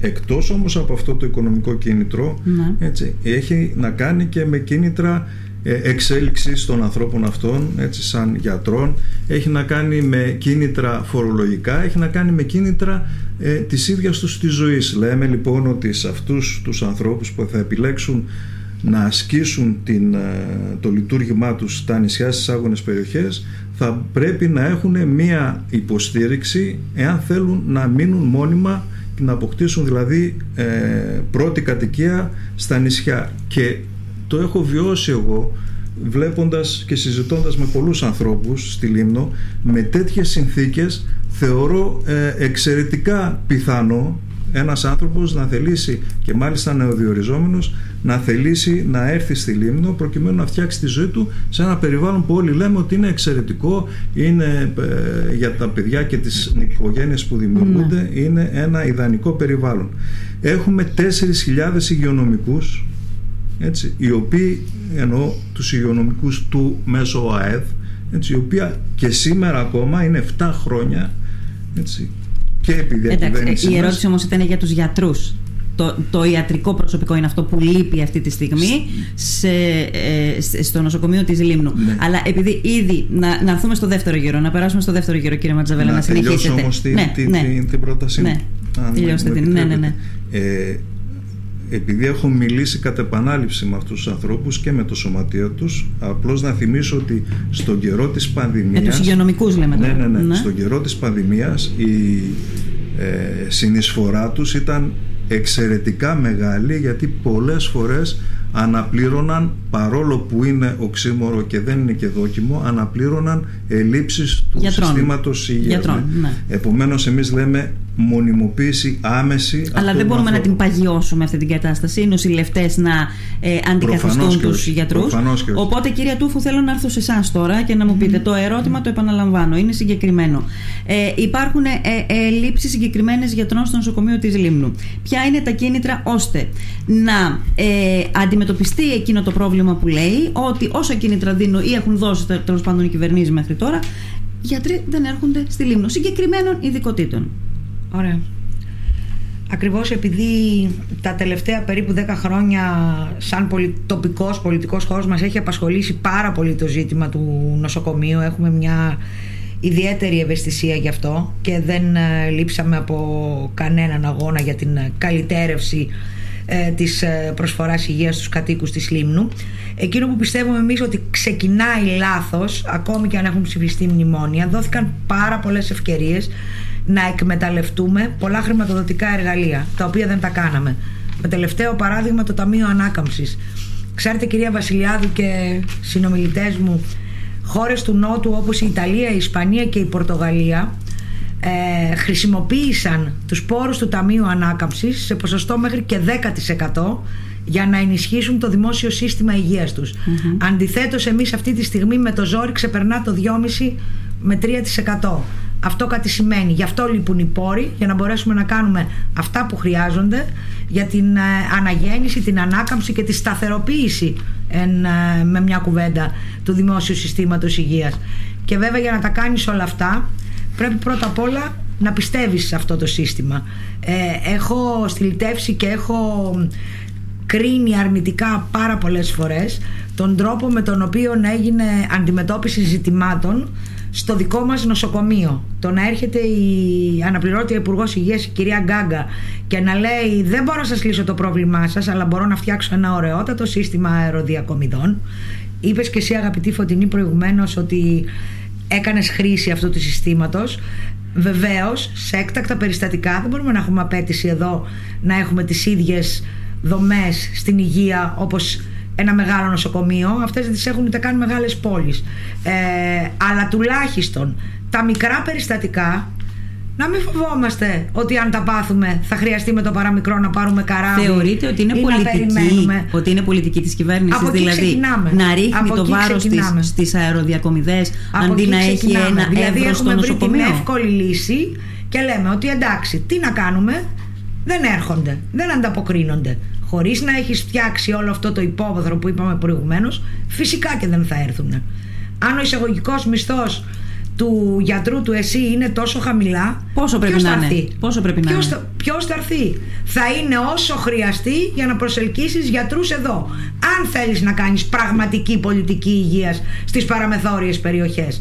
Αν δεν θέλεις δεν σου φτάνουν ποτέ τα χρήματα. Αυτό το όσο, όσο χρειαστεί, θα κόψεις πόσο, απαλού πόσο θα μπορεί να είναι; απαλού. το έχετε ακόμη ο τομέας στην πανδημία, σας, το έχει βρει; και στην πανδημία ακόμη και στην πανδημία κυρία Βασιλιάδου τα χρήματα ξοδεύτηκαν ασύστολα αλλού και όχι εκεί που έπρεπε. Πού είναι οι μόνιμες προσλήψεις την εποχή της πανδημίας, του ΟΑΕΔ. Ο ΟΑΕΔ υπήρχε και από παλιά. Οι, οι, οι συμβασιούχοι που έγιναν από εργολαβική έγιναν ε, με τον ΟΑΕΔ και τώρα κινδυνεύουν πάλι να είναι εργολαβικοί; Πότε θα λυθούν αυτά τα προβλήματα, Δέκα χρόνια έχουν περάσει. Πόσο θα σέρνονται; Πόσο θα σε όσο, όσο χρειαστεί, μου είπατε για τα οικονομικά κίνητρα. Όσο χρειαστεί. Και αν και αυτά δεν αποδώσουν, έχουμε, έχουμε βρει δεν σαν κοινωνία. να το λέμε, κυρία Βασιλιάδου, αν δεν ξεκινήσουμε από ναι. κάπου. Ναι, έχουμε βρει σαν κοινωνία ποιο είναι το πραγματικό πρόβλημα. Μήπως, μιλάμε για τη θέση του αναισθησιολόγου, ναι. μήπως δεν υπάρχουν αναισθησιολόγοι. Μήπως πρέπει να δοθούν κίνητρα από την πολιτεία για να βγουν αναισθησιολόγοι στο ναι, δημόσιο θα... σύστημα, στην αγορά δηλαδή, Ακριβώς. ώστε να μπορέσουν από εκεί να θα ξεκινήσουμε. Αυτό εννοούσα και προηγουμένως. Ναι. Αυτό εννοούσα και προηγουμένως. Πρέπει να, βάλεις, να, να φτιάξεις την υποδομή, να φτιάξεις το υπόβαθρο. Δεν μπορείς τα καλά καθούμενα να πεις Θέλω αναισθησιολόγο και θα τον έχω. Αυτό σημαίνει ότι τα προηγούμενα 10 χρόνια δεν έγινε η δουλειά που έπρεπε για να εξασφαλίσουμε ότι δεν θα φτάσουμε σε αυτό το έσχατο σημείο. Mm-hmm. Ναι. Κάθε 15 μέρες να λέμε Θα έχουμε αναισθησιολόγο. Θα γεννήσει η κόρη μου εδώ. Ε, τι θα γίνει αν χρειαστεί να φύγει τι θα πάθει ο πατέρας μου, η μητέρα μου, ναι. ε, ο παππούς μου αν έχουν κάποιο μικρό ατύχημα; Στο, στο δημόσιο σύστημα υγείας, στο θέμα του δημόσιου συστήματος υγείας θα επανέλθουμε. Κύριε Πλάντζο, θέλω το, να, να πάρετε το λόγο, είναι η σειρά σας. Να, πω και εγώ. Ε, να μου απαντήσετε λίγο σε αυτό το ζήτημα. Πείτε μου πώς μπορούμε εδώ ως Λίμνος να αντιμετωπίσουμε άμεσα το ζήτημα που λέγεται ενίσχυση του υγειονομικού μας συστήματος με γιατρούς. Ε, ε, ε, ε υγειονομικό σύστημα χωρίς γιατρούς δεν γίνεται. Κύριε Βασιλειδό, κοιτάξτε, ε, εμείς είμαστε ξεκάθαροι και το λέμε και στα αιτήματά μας και ακούμε και τα αιτήματα των ίδιων των φορέων και των σωματείων που βάζουν και για το ζήτημα της υγείας και του νοσοκομείου. Μιλάμε για μονιμοποίηση όλων των συμβασιούχων. Μιλάμε για ε, πλήρη στελέχωση με όλο το υγειονομικό προσωπικό και λοιπό προσωπικό στο νοσοκομείο μας. Μιλάμε για, να, για τη δημιουργία ΜΑΦ, μονάδας αυξημένης φροντίδας και μονάδας συντατικής θεραπείας. Μιλάμε... Εδώ λέμε δεν έχουμε γιατρούς. Τι Πώς... να κάνουμε, εμείς δεν, πάμε με τα λίγα όμως. Εμείς δεν πάμε με τα λίγα όμως, αυτή είναι η πρότασή Ναι, αλλά καμιά φορά όταν πάμε για τα πολλά, χάνουμε και τα λίγα. Γιατί εδώ πέρα συζητάμε ε, για τις αεροκομιδές και για το. Ναι, αλλά δεν έχουμε, δεν έχουμε. Λείπουν συγκεκριμένοι δεν γιατροί. είναι αυτό το ζήτημα. Ποια είναι η πρότασή Δεν είναι το βασικό ζήτημα αυτό. γιατί υπόθηκε και πριν. Όχι. Γιατί υπόθηκε και πριν για το Ταμείο Ανάκαμψης. Το ναι. Ταμείο Ανάκαμψης ήδη τα 7,5 δις από την εκταμείευση της ε, της, ε, βοήθειας θα δοθούν σε επιχειρήσεις πράσινης ενέργειας και ψηφιακού μετασχηματισμού αυτό που είπε η κυρία Τούφου δεν είπε κάτι αντίθετο, αλλά ναι. ε, επιβεβαιώνει. Καλά, μπορεί να χρειάζεται να δοθούν και, και εκεί, αλλά το θέμα είναι εδώ τώρα. Συζητάμε για τους γιατρούς. Θεωρούμε ότι η κατάσταση στο νοσοκομείο και της Λίμνου και συνολικότερα είναι ένα αποτέλεσμα της ανθυγιεινή πολιτικής όλων των προηγούμενων κυβερνήσεων και της τωρινής κυβέρνησης. Που η κάθε μία παίρνει τη Αν υπήρχε περίπτωση αύριο να είσαστε κυβέρνηση στο Κομμουνιστικό Κόμμα Ελλάδας, πώς θα έφερνε γιατρούς στη Λίμνο. Θα σας πω το εξής. Εμείς μιλάμε για ένα δημόσιο σύστημα υγείας το οποίο δεν θα έχει εμπορευματοποιηθεί συγκεκριμένη δραστηριότητα, όπως προβλέπει και το Ταμείο Ανάκαμψης, γιατί ξέρετε αυτό μπαίνει και σαν προαπαιτούμενο και από τα μνημόνια και από το Ταμείο Ανάκαμψης η εμπορευματική λειτουργία του συστήματος υγείας. Όπως αντίστοιχα και στην πανδημία, γιατί πόθηκε πριν και από τους ε, ε, συναδέλφους εδώ πέρα.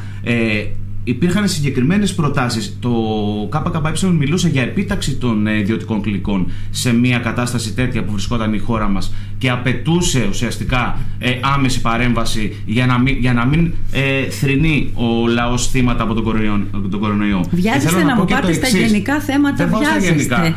Δεν πάω στα γενικά. Τα γενικά είναι και συγκεκριμένα, πολύ συγκεκριμένα εδώ πέρα. Ναι, και η ερώτησή μου Όταν εμείς βάζουμε τη δημιουργία, για παράδειγμα, σας λέω, μονάδα αυξημένης φροντίδας, μονάδα εντατικής θεραπείας. Δεν έχουμε γιατρούς. Πρέπει να γίνει. Μα εμείς αυτό λέμε όμως. Αν αύριο ήσασταν κυβέρνηση, πώς θα φέρνατε γιατρούς στο νοσοκομείο της Λίμνου; Καταρχάς, εμείς... Τρόπους συγκεκριμένους. Ένα, δύο, τρία. Θα κάναμε αυτό, θα και αυτό πω, και αυτό. Θα σας πω. Εμείς καταρχάς δεν κοστολογούμε προγράμματα. Ούτε κοστολογούμε ε, το ζήτημα της υγείας. Γιατί για μας το ζήτημα της υγείας, όπως και τα συνολικότερα, δεν αποτελεί κόστος για τη δικιά μας λογική ως ΚΚΕ. Εμείς λοιπόν με βάση τις ανάγκες που θα έχει και ο πληθυσμός, με βάση τις ανάγκες που θα έχει και η κοινωνία είτε είναι στη Λίμνο είτε στη Λέσβο, θα ε, επιλέξεις κεντρικά επιστημονικά σχεδιασμένα να αξιοποιήσεις το, το επιστημονικό δυναμικό σου ε, έτσι ώστε να μπορέσεις να καλύψεις τις ανάγκες ε, που υπάρχουν. Δεν, δεν θα σας πω αριθμό αυτή τη στιγμή. Το αριθμό τι; Αριθμό γιατρών ε, αυτή τη στιγμή. Το ζήτημα όμως είναι το εξής. Ναι. Ότι μέσα σε αυτή. Να τελειώσει, να βάλει τελεία και μετά ναι, ναι, βεβαίως. Φυσικά. Αν, φυσικά. αν ε, εννοείς με υποχρεωτικότητα. Όχι υποχρεωτικότητα. Ε, το ζήτημα είναι το εξής. Ότι αυτό εμείς... Το, με υποχρεωτικότητα εμείς, να έρχονται οι γιατροί εμείς σαν Κομμουνιστικό Κόμμα το βλέπουμε τελείως διαφορετικά ναι. ε, από, από όλα τα υπόλοιπα αστικά κόμματα και αυτό αν θέλετε ε, καλούμε να σκεφτεί και ο κόσμος ναι. ότι αυτή τη στιγμή μπαίνουμε σε μια συζήτηση η οποία θέτει το ζήτημα της δημόσιας υγείας ε, και η κατεύθυνση που μπαίνει συνολικότερα και από την Ευρωπαϊκή Ένωση και από τα κόμματα εδώ πέρα είναι η εμπορευματική της λειτουργία και η ανταποδοτικότητά της. Αυτό είναι το ζήτημα που εμείς αυτή τη στιγμή λέμε ότι δεν πρέπει ναι. καν να συζητιέται ναι. στο τραπέζι Μάλιστα. και όμως μπαίνει. Μάλιστα. Και να πω και ένα τελευταίο, ναι. γιατί είπε και η κυρία Μελάτου πριν ε, για το ζήτημα της... Ε, Μην καλύπτεις το χέρι λίγο των, των εργομηδών κτλ. Ναι. Η κυρία Γκάγκα είπε το εξής είπε ότι προτιμάμε να έχουμε ένα καλό σύστημα αεροκομιδών γιατί σαν επιχείρημα χρησιμοποίησε το γεγονός ότι επειδή έχουμε λίγα περιστατικά στη Λίμνο δεν θα είναι πλήρως καταρτισμένοι οι γιατροί να ανταπεξέλθουν ε, στις, ε, στα περιστατικά που για μας αυτό είναι σαν επίσημη θέση της Υφυπουργού, η οποία είναι και υγειονομικός, είναι και γιατρός, θα πρέπει να αγανακτεί τον κόσμο της Λίμνου. Και ένα τελευταίο ε, που θα ήθελα να προσθέσω, ε, όσον αφορά τις προσλήψεις, τα κίνητρα που λέμε, γιατί πρέπει να τα ξέρει ο κοσμο η ίδια ε, η κυρία Γκάγκα έβγαλε προ, ε, προκήρυξη προεκλογικά 196 θέσεις συντονιστών διευθυντών στα νοσοκομεία ναι. Λες και αυτή τη στιγμή αυτό που έχει ανάγκη το δημόσιο σύστημα υγείας είναι οι συντονιστές διευθυντών και δεν είναι ε, η, το υγειονομικό προσωπικό, οι γιατροί ναι, κτλ. Αυτό νομίζουμε ότι πρέπει να αποτελεί. Ε, ε, θέλετε, επειδή πηγαίνουμε και προς το κλείσιμο του πρώτου γύρου, θέλετε να σχολιάσετε κάτι από όλα αυτά που. Ναι, ναι, κυρία Μελά. Κύριε Βασιλιάδη, εγώ ναι. θα ήθελα γιατί αντιλαμβάνεστε, σας το είπα και πριν, ότι είναι. Είστε στη θέση του να υπερασπίζεστε το κυβερνητικό έργο. Ναι, ακριβώς. Θα ήθελα να ξεκινήσω. Θα ήθελα να ξεκινήσω από τον κύριο Πλάνζο, λοιπόν, ότι αυτά τα προγράμματα, οι ενισχύσεις κοστολογούνται. Δεν γίνεται σε ιδεατό επίπεδο να λέμε ότι θα έχουμε μία μονάδα, μονάδα θετική Και η κυρία Γκάγκα, ακριβώς επειδή είναι ίδια υγειονομικός και δεν είναι δικηγόρος και γνωρίζει. Άρα υπερασπίζεστε τη θέση της κυρίας Γκάγκα. Ενώ έχετε βιώσει ίδια και είπατε και πριν θα το περιστατικό. Θα, θα, θα σας το πω ακριβώς. Εγώ, εγώ δεν μπορεί να λειτουργήσει, να το δούμε ρεαλιστικά. Ιδεατά, φυσικά και θα θέλαμε να είμαστε λίγο και να έχουμε και δύο εντατικές. Δεν γίνεται όμως αυτό το Άρα πράγμα. Άρα υπερασπίζεστε τη θέση τη κυρίας Γκάγκα. Μα να το δούμε ρεαλιστικά, δεν το δούμε ρεαλιστικά. Υπερασπίζεστε τη θέση τη κυρίας Υφυπουργού σας, ναι ή όχι; Γιατί είναι η ρεαλιστική, αυτό θέλω να σας πω. Εγώ, όταν ναι. έφυγα με το παιδί μου, έπρεπε να πάω ε, μονάδα εντατικής θεραπείας νεογνών που υπάρχουν δύο σε όλη την Ελλάδα. Το ίδιο πράγμα λοιπόν και μείναμε δυόμισι μήνες εκεί. Το ίδιο πράγμα που έκανα εγώ, το έκαναν και άνθρωποι που οι γονείς που ήταν από τη Φλόρινα, από τι Σέρες, από την Κατερίνη, διότι αυτές οι μονάδες για να λειτουργήσουν θέλουν έναν υψηλά, ε, έναν τεράστιο οικονομικό, τεχνικό εξοπλισμό και εξειδικευμένους επιστήμονες. Αν ένας άνθρωπος δεν έχει την οικονομική δυνατότητα να φύγει από το νησί, τι θα κάνει; Μα και εγώ δεν την είχα την οικονομική και φιλοξενήθηκα. Υπάρχουν δομές οι οποίες φιλοξενούν. Αν δεν μπορεί να φιλοξενηθεί από κάποιον φίλο και κάποιον καλό άνθρωπο.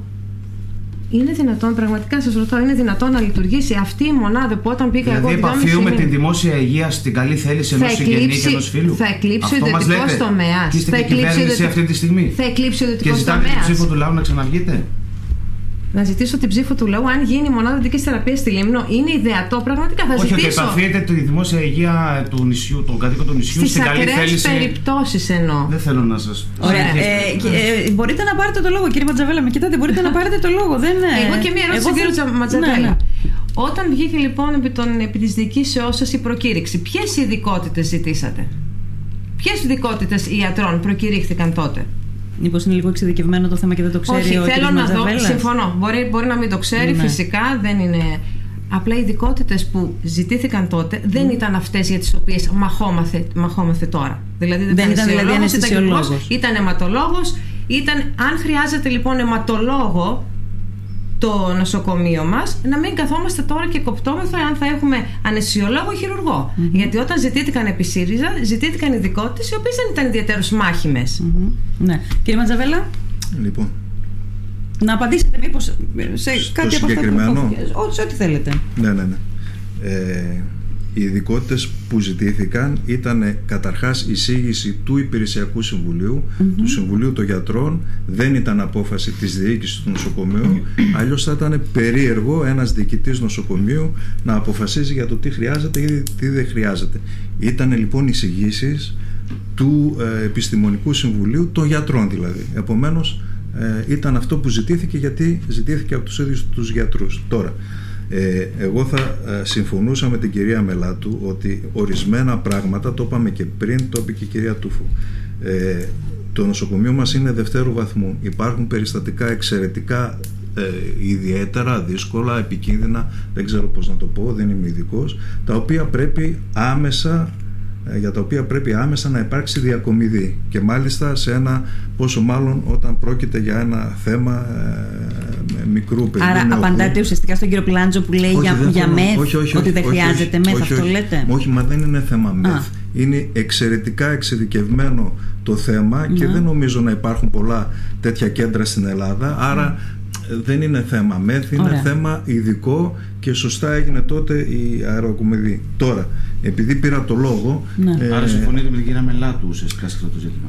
Ε, όχι, απλώς λέω δεν συμφωνώ ούτε με. Τι θα πεις συμφωνώ για τη θέση της, αν ε, οι αεροκομιδέ. Είναι συγκεκριμένο ζήτημα. Ποιο είναι το συγκεκριμένο ζήτημα, Αν χρειάζονται. αν υπάρχει ανάγκη και δυνατότητα. Όχι, εγώ απαντώ ανθρώπινα στο ότι ορισμένα θέματα δεν μπορούν να χειριστούν στη Λίμνο. Γιατί είναι εξαιρετικά εξειδικευμένα. Δεν είναι θέμα Νομίζω μεθ. και οι ακροατές μας καταλαβαίνουν. Ε, τώρα... Όχι, όχι, δεν το λέω. Καλά, εντάξει, καταλαβαίνω. Ε, δεν θα απαντήσω και για άλλα που λέτε και που λέτε ότι καταλαβαίνουν. Θα κρατηθώ στο να μην απαντήσω. Ε, τι ήθελα να πω ε, Πάντως μπορείτε ε, να απαντήσετε μιλήσαμε... με κόσμιο τρόπο, κάνουμε διάλογο, ναι, ναι κάνουμε ναι, ναι, ναι, συζήτηση. Δεν είναι ανάγκη να μένουν πράγματα αναπάντητα. Όχι. Κύριος Πλάντζος θέλει να μου βάλει λόγια που εγώ δεν λέω. Εγώ λέω κάτι πάρα πολύ συγκεκριμένο. Δεν λέω ούτε για τις ΜΕΘ ούτε για τις ΜΑΤ. Λέω ότι το πρόβλημα της κυρίας Μελάτου που ήταν εξαιρετικά εξειδικευμένο δεν μπορούσε να αντιμετωπιστεί, να, να αντιμετωπιστεί στη Λίμνο ούτε και αν ήταν 10 ΜΕΘ και 10 ΜΑΤ. Απλό. Έτσι. Ε, δεν μπορώ όμως να, να πω ότι α, καταλαβαίνει ο κόσμος κτλ. Εντάξει, είναι απλό αυτό που λέω, είναι πολύ απλό. Ε, τώρα, το θέμα ε, ήθελα να πω το εξής. Ναι.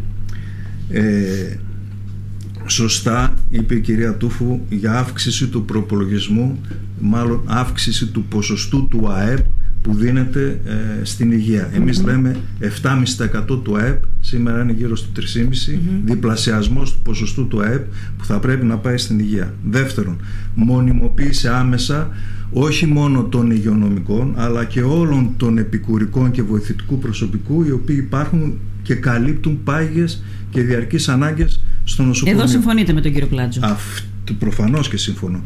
Ε, αυτοί οι άνθρωποι πρέπει να μονιμοποιηθούν και επιπλέον λέμε στο πρόγραμμά μας 10.000 επιπλέον προσλήψεις γιατρών υγειονομικών ε, επιπλέον προσλήψεις σε βάθος τετραετίας. Τώρα, ε, υπήρχε και ένα θέμα και εδώ κλείνω ε, αν είναι κοστολογημένο. Προφανώς και είναι κοστολογημένο ε,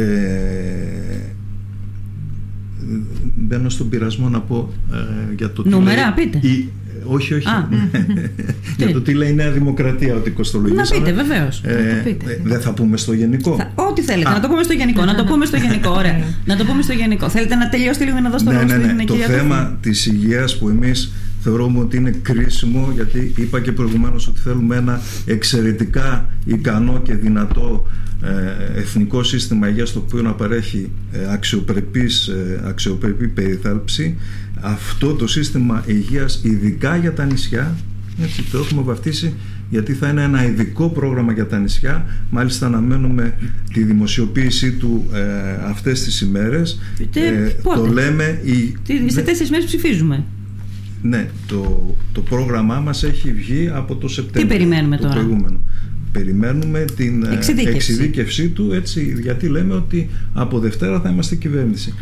Ε, ναι, αλλά την εξειδίκευση δεν πρέπει να τη μάθουμε προεκλογικά. Μετεκλογικά θα τη μάθουμε. Όχι, όχι, θα τη μάθετε προεκλογικά. Γιατί πλησιάζουν οι μέρες. Θα τη μάθετε, θα τη μάθετε. Λέμε ότι πρόκειται για ένα νησιωτικό υγειονομικό ισοδύναμο. Αυτό είναι περιγραφικά, αυτό που θέλουμε να κάνουμε στην υγεία. Αυτό ειδικά για τα νησιά. Να το μάθουμε, ναι. Ειδικά για ναι. τα νησιά. Μάλιστα, ωραία. Ε, δεν, ε, δεν ξέρω, να ναι, λοιπόν την ευκαιρία από ναι. την τελευταία κουβέντα, το, το τελευταίο, τελευταίο σημείο της τοποθέτησης που έκανε ο Αντώνης. Ε, επειδή έχει καεί λίγο, με συγχωρείτε για την έκφραση η γούνα μας με τα ισοδύναμα τα οποία αντικαθιστούν ε, κάποιες, ε, κάποια ευεργετικά νομοθετήματα που είχαμε για τα νησιά μας, μεταφορικό ισοδύναμο, το οποίο έγινε το καθώς οποίο μας το δώσανε καθώς καταργήθηκε το ΦΠΑ ε, μεταφορικό ισοδύναμο για τα καύσιμα καθώς συνεχίζουμε να πληρώνουμε 30 με 40 λεπτά ακριβότερο το λίτρο του καυσίμου από ότι η υπόλοιπη Ελλάδα συν τα ναι. μεταφορικά ε, με συγχωρείτε αλλά όταν ακούω άλλο ένα ισοδύναμο και ας είναι για την υγεία έχω, διατηρώ πάρα πολλές ε, επιφυλάξεις γιατί καταλαβαίνω ότι δεν μπορεί να είναι κάτι που θα είναι σταθερό και να ε, δίνεται όταν πρέπει και όσο πρέπει σε αυτούς που το έχουν ανάγκη. Λοιπόν, κλείνω την παρένθεση εδώ, δεν είχα σκοπό να το σχολιάσω, μια που μας το αποκάλυψε ο... Ε, δεν μας δώσατε περισσότερα στοιχεία. Θα σας δώσω στη συνέχεια. Ωραία, όταν θα χρειαστεί, όταν θα το έχετε εξειδικεύσει κι εσείς, θα το δούμε για να το κρίνουμε κι εμείς. Όχι, Όχι τόσο εμείς όσο οι, όσο οι πολίτες. Ε, να δώσω λίγο μια απάντηση και στο αγαπητό μου το Σπύρο, ο οποίος ε, εκτός από την κριτική τη δικιά του και του Κομμουνιστικού Κόμματος Ελλάδος που την ακούμε πάρα πολύ καιρό έχουν δίκιο σε πάρα πολλά πράγματα. Ε, όμως δυστυχώς όταν, είναι, όταν έχεις στεγανά σπύρο μου και λες ότι εγώ θέλω αυτό και δεν συζητάω κάτι άλλο ίσως αφήνεις να σου ξεφεύγουν και πράγματα που θα μπορούσαν με συνένεση να έχουν ήδη γίνει. Ε, χαίρομαι που αναφέρθηκες ε, για την ε, τελευταία δεκαετία. Χαίρομαι που αναφέρθηκες ότι τα, τα πράγματα έχουν γίνει χειρότερα αυτά τα τελευταία δέκα χρόνια. Και στην ερώτηση που έκανε η, η κυρία Μελάτου προς τον κύριο Ματζαβέλα ποιες ήταν αυτές οι ειδικότητες τότε ίσως ε, κυρία Μελάτου την εποχή εκείνη που παραδόθηκε στο ΣΥΡΙΖΑ ε, το νοσοκομείο μας να μην είχε ανάγκη από άλλου είδους ειδικότητες και να ήταν καλυμμένες και να χρειαζόταν να πάνε άλλο ένα βήμα παραπάνω, να έχουμε και αιματολόγο, να έχουμε και βιοπαθολόγο, διότι αν κοιτάξετε τα στοιχεία, αυτό πραγματικά είχε συμβεί την Είχαν εποχή εκείνη. Είχαν 40 θέσεις που προβλέπει ο ε, ε, αυτό είχε καλυφθεί την εποχή εκείνη. Έτσι, γι' αυτό ήμασταν σε θέση να ζητάμε και κάποια άλλα παραπάνω πράγματα. Ε, αν θέλετε σας το δίνω μετά, το έχω κάπου ακριβώς τα στοιχεία με πόσες θέσεις παραδόθηκαν το 2015 και γιατί έχουμε φτάσει να μιλάμε τώρα. Λοιπόν, για να κλείσουμε Μιλάμε για το 2015 ή για το 2019. Για το 2015. Τι παραδόθηκε από στο, 15, ΣΥΡΙΖΑ.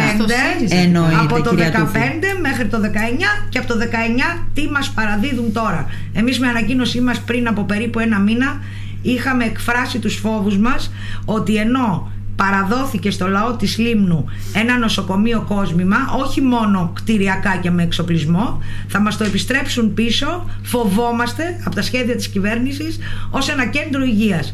Αυτά που έχουν κάνει τον τελευταίο καιρό σε αυτή την άποψη συνεπικουρούν. Ελπίζω να βγούμε Μάλιστα. αντίθετοι. Ωραία. Επαναλαμβάνω λοιπόν την πρότασή μου για αύξηση των πόρων του Ταμείου Ανάκαμψης όπως έκαναν άλλες χώρες του Νότου. Ε, ο πρόεδρος μας ο Νίκος Ανατολάκης το έχει πει, το συμπεριλαμβάνουμε ξεκάθαρα στο πρόγραμμά μας μαζί με την υπεράσπιση του δημόσιου χαρακτήρα της υγείας. Ζητάμε απαραίτητος την κατάργηση του άρθρου 10, του ντροπιαστικού άρθρου 10 του νόμου 4999 του 2022 ε, με τις ε, ειδικότητες, με την ιδιωτικοποίηση, με το τι πρέπει να γίνει με τα νοσοκομεία. Και για να λέω 22 καταλαβαίνετε ότι είναι νόμος της Νέας Δημοκρατίας. Και ενώ είχαμε την περασμένη εβδομάδα την ε, έλευση και την προεκλογική ομιλία του κυρίου Μητσοτάκη δυστυχώς στη Λέσβο και περιμέναμε με αγωνία να δούμε ποιο θα είναι το αύριο για το μέλλον της δημόσιας υγείας στα νησιά μας αντιθέτως τον ακούσαμε να εξαγγέλει μόνο κτηριακά κάπου, κάποτε στο μέλλον και να επαναεξαγγέλει πράγματα τα οποία, για τα οποία ήδη υπήρχε χρηματοδότηση. Σας λέω για την ψυχιατρική κλινική του νοσοκομείου μας. Ε, που ακόμη είναι στα χαρτιά Μάλιστα. και τίποτα άλλο. Λοιπόν, περνάμε. ήταν αυτό, ε; περνάμε... Το οποίο και εσύ, συγγνώμη κύριε, διότι είμαι και περιφερειακή σύμβουλος και το, ε, ακόμη ψάχναμε να βρούμε που ήταν τα λεφτά το 2019 και το 2020. Όπως και με τη Τόμη, τις οποίες προσπαθήσατε να τις πασάρετε στις περιφέρειες να μπουν στο ΕΣΠΑ. Διότι τις εξαγγείλατε, αλλά δεν είχατε εξασφαλίσει τη χρηματοδότηση. Ε, το, ίδιο έγινε και για το αναπτυξιακό. και το ίδιο έγινε και με το αναπτυξιακό πρόγραμμα που όπως εξήγηλε προχθές ο κύριος Μητσοτάκης, το ίδιο είχατε κάνει και εσείς το 2018 σε μια ίδιου επίπεδου και μεγέθους φιέστα ο κύριος Τσίπρας όπως ο κύριος Μητσοτάκης. Α, ωραία. Ζωντανεύει λοιπόν η εκπομπή. Θέλετε να συνεχίσετε; Πολύ ευχαρίστως. Εγώ είμαι έτοιμη να περάσουμε στο δεύτερο γύρο, γιατί έχουμε ήδη ε, περάσει μία ώρα που συζητάμε.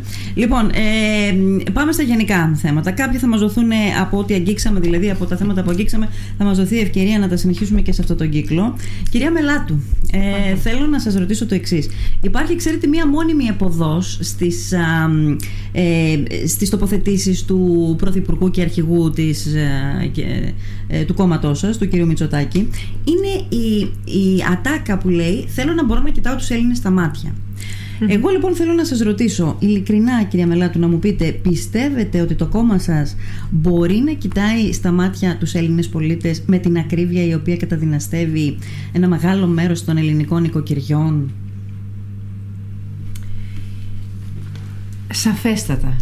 Όταν ανέλαβε ο, ο Πρωθυπουργός, όταν ανέλαβε το κόμμα της Νέας Δημοκρατίας στη διακυβέρνηση της χώρας, πέραν του ότι έπρεπε να ανασυγκροτήσει να, εκ νέου το κράτος, έπρεπε να διαχειριστεί μία μεγάλη ε, παγκόσμια πανδημία, τον κορονοϊό. Και σε αυτό λοιπόν που θέλω λίγο τώρα να προσθέσω αυτό στο σχόλιο που έκανε η κυρία Τούφου ότι οι χώρες του Νότου έχουν ενισχύσει, ζήτησαν από το Ταμείο Ανάκαμψης να ενισχύσουν ε, το υγειονομικό τους ε, να σκεφτείτε ότι κατέρευσε το υγειονομικό. Σκεφτείτε, δηλαδή, αν, αν ανατρέξουμε πολύ εύκολο σε εικόνες στο Μιλάνο και στην Ισπανία όπου ο κόσμος πέθαινε μέσα στα νοσοκομεία και δεν μπορούσε. Γι' αυτό κλείνω λοιπόν την παρένθεση.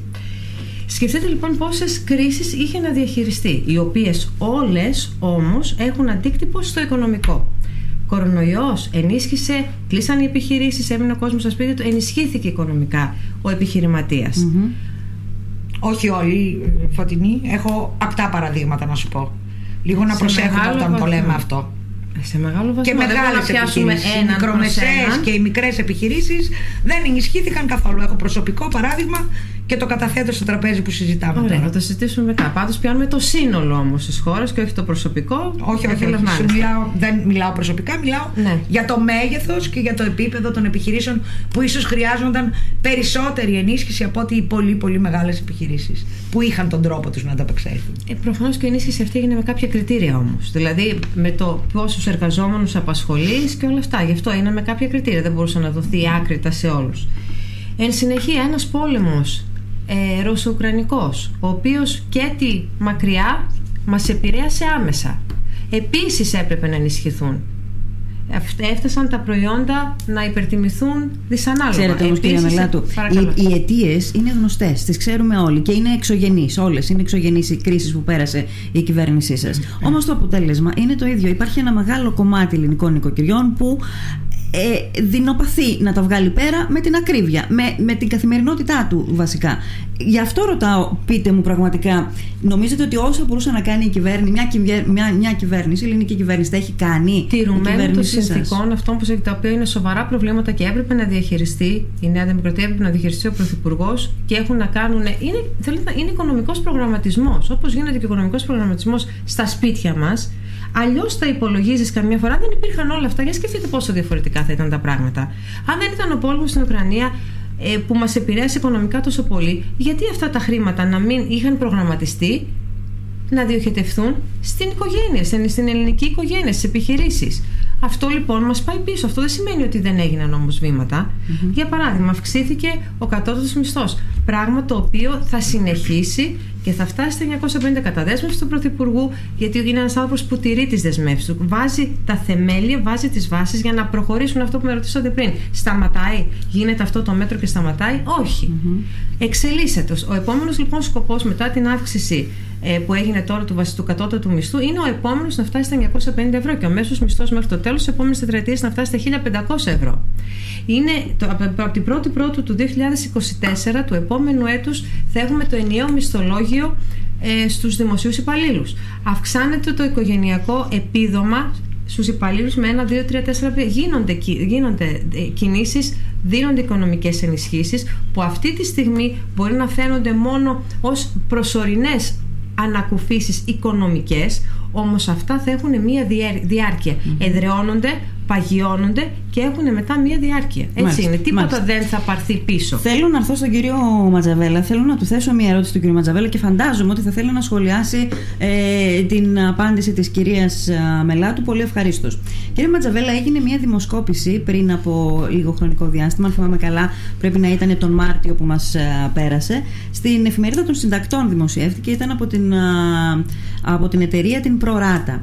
Ε, σε αυτή λοιπόν την δημοσκόπηση ένα ποιοτικό χαρακτηριστικό που αφορούσε την αξιοπιστία των κομμάτων γινόταν η ερώτηση κατά πόσο θεωρείται αξιόπιστα τα ελληνικά κόμματα. Και όταν έφτασε στην περίπτωση του ΣΥΡΙΖΑ ε, ένα 70% για την ακρίβεια, ένα 69%, 70% δηλαδή ουσιαστικά, ένα πολύ μεγάλο ποσό, κύριε, ποσοστό, κύριε Ματζαβέλα, είπε ότι θεωρεί τον ε, ΣΥΡΙΖΑ έναν αξιόπιστο κόμμα. Και εγώ θέλω να σας ρωτήσω, τι είναι αυτό το οποίο έχει προσδώσει στο κόμμα σας αυτή την εικόνα και αυτό το χαρακτηριστικό; Είναι η περίοδος διακυβέρνησής σας για την οποία πολλοί λένε ότι είναι ε, το μεγαλύτερο πλήγμα ε, που θα μπορούσε να επιφέρει ποτέ κανείς το επέφερε η αριστερά στον εαυτό της; Ή είναι η περίοδος της αντιπολίτευσης, της αντιπολιτευτικής σας τακτικής που ουσιαστικά λένε κάποιοι επίσης ότι είναι τοξική και απολύτως ισοπεδωτική; Ναι, πολλά πράγματα είπατε. Καλή ερώτηση είναι. Μία ερώτηση ε, ήταν.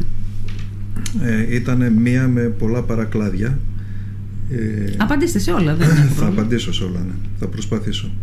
Όταν κανείς κάνει μια δημοσκόπηση, ε, σε αυτή τη συγκεκριμένη που αναφέρεστε, η ερώτηση ήταν ε, είναι αναξιόπιστο αξιόπιστο κόμμα ο ΣΥΡΙΖΑ, αυτή ήταν η ερώτηση, ή ποιο ήτανε... θεωρείται ως πιο αξιόπιστο κόμμα; Όχι, όχι. Ήταν κατά πόσο θεωρείται αναξιόπιστα τα χ κόμματα. Και ήταν όλα τα κόμματα στη σειρά. Ωραία. Δεν απήχε πολύ δηλαδή... η Νέα Δημοκρατία από εσά, ήταν στο 61, αν θυμάμαι καλά, τη 100. Ωραία, ωραία, ωραία. Ε,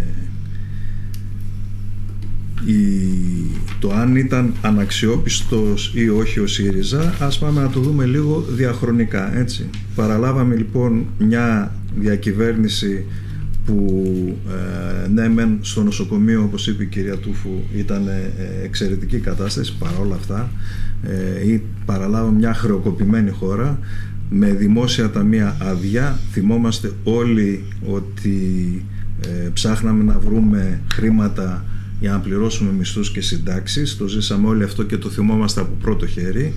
Όπως επίσης θυμόμαστε ότι ε, σε όλη αυτή τη διάρκεια των 4,5 χρόνων που κυβέρνησε ο ΣΥΡΙΖΑ ε, τι έκανε, υλοποίησε αυτό που είπε από την αρχή ότι δηλαδή θα έρθει στην κυβέρνηση προκειμένου να βγάλει τη χώρα από τη χρεοκοπία, δηλαδή να ρυθμίσει το χρέος και να, πώς να το πω, να διορθώσει τα άσχημα χαρακτηριστικά της οικονομίας της Ελλάδας.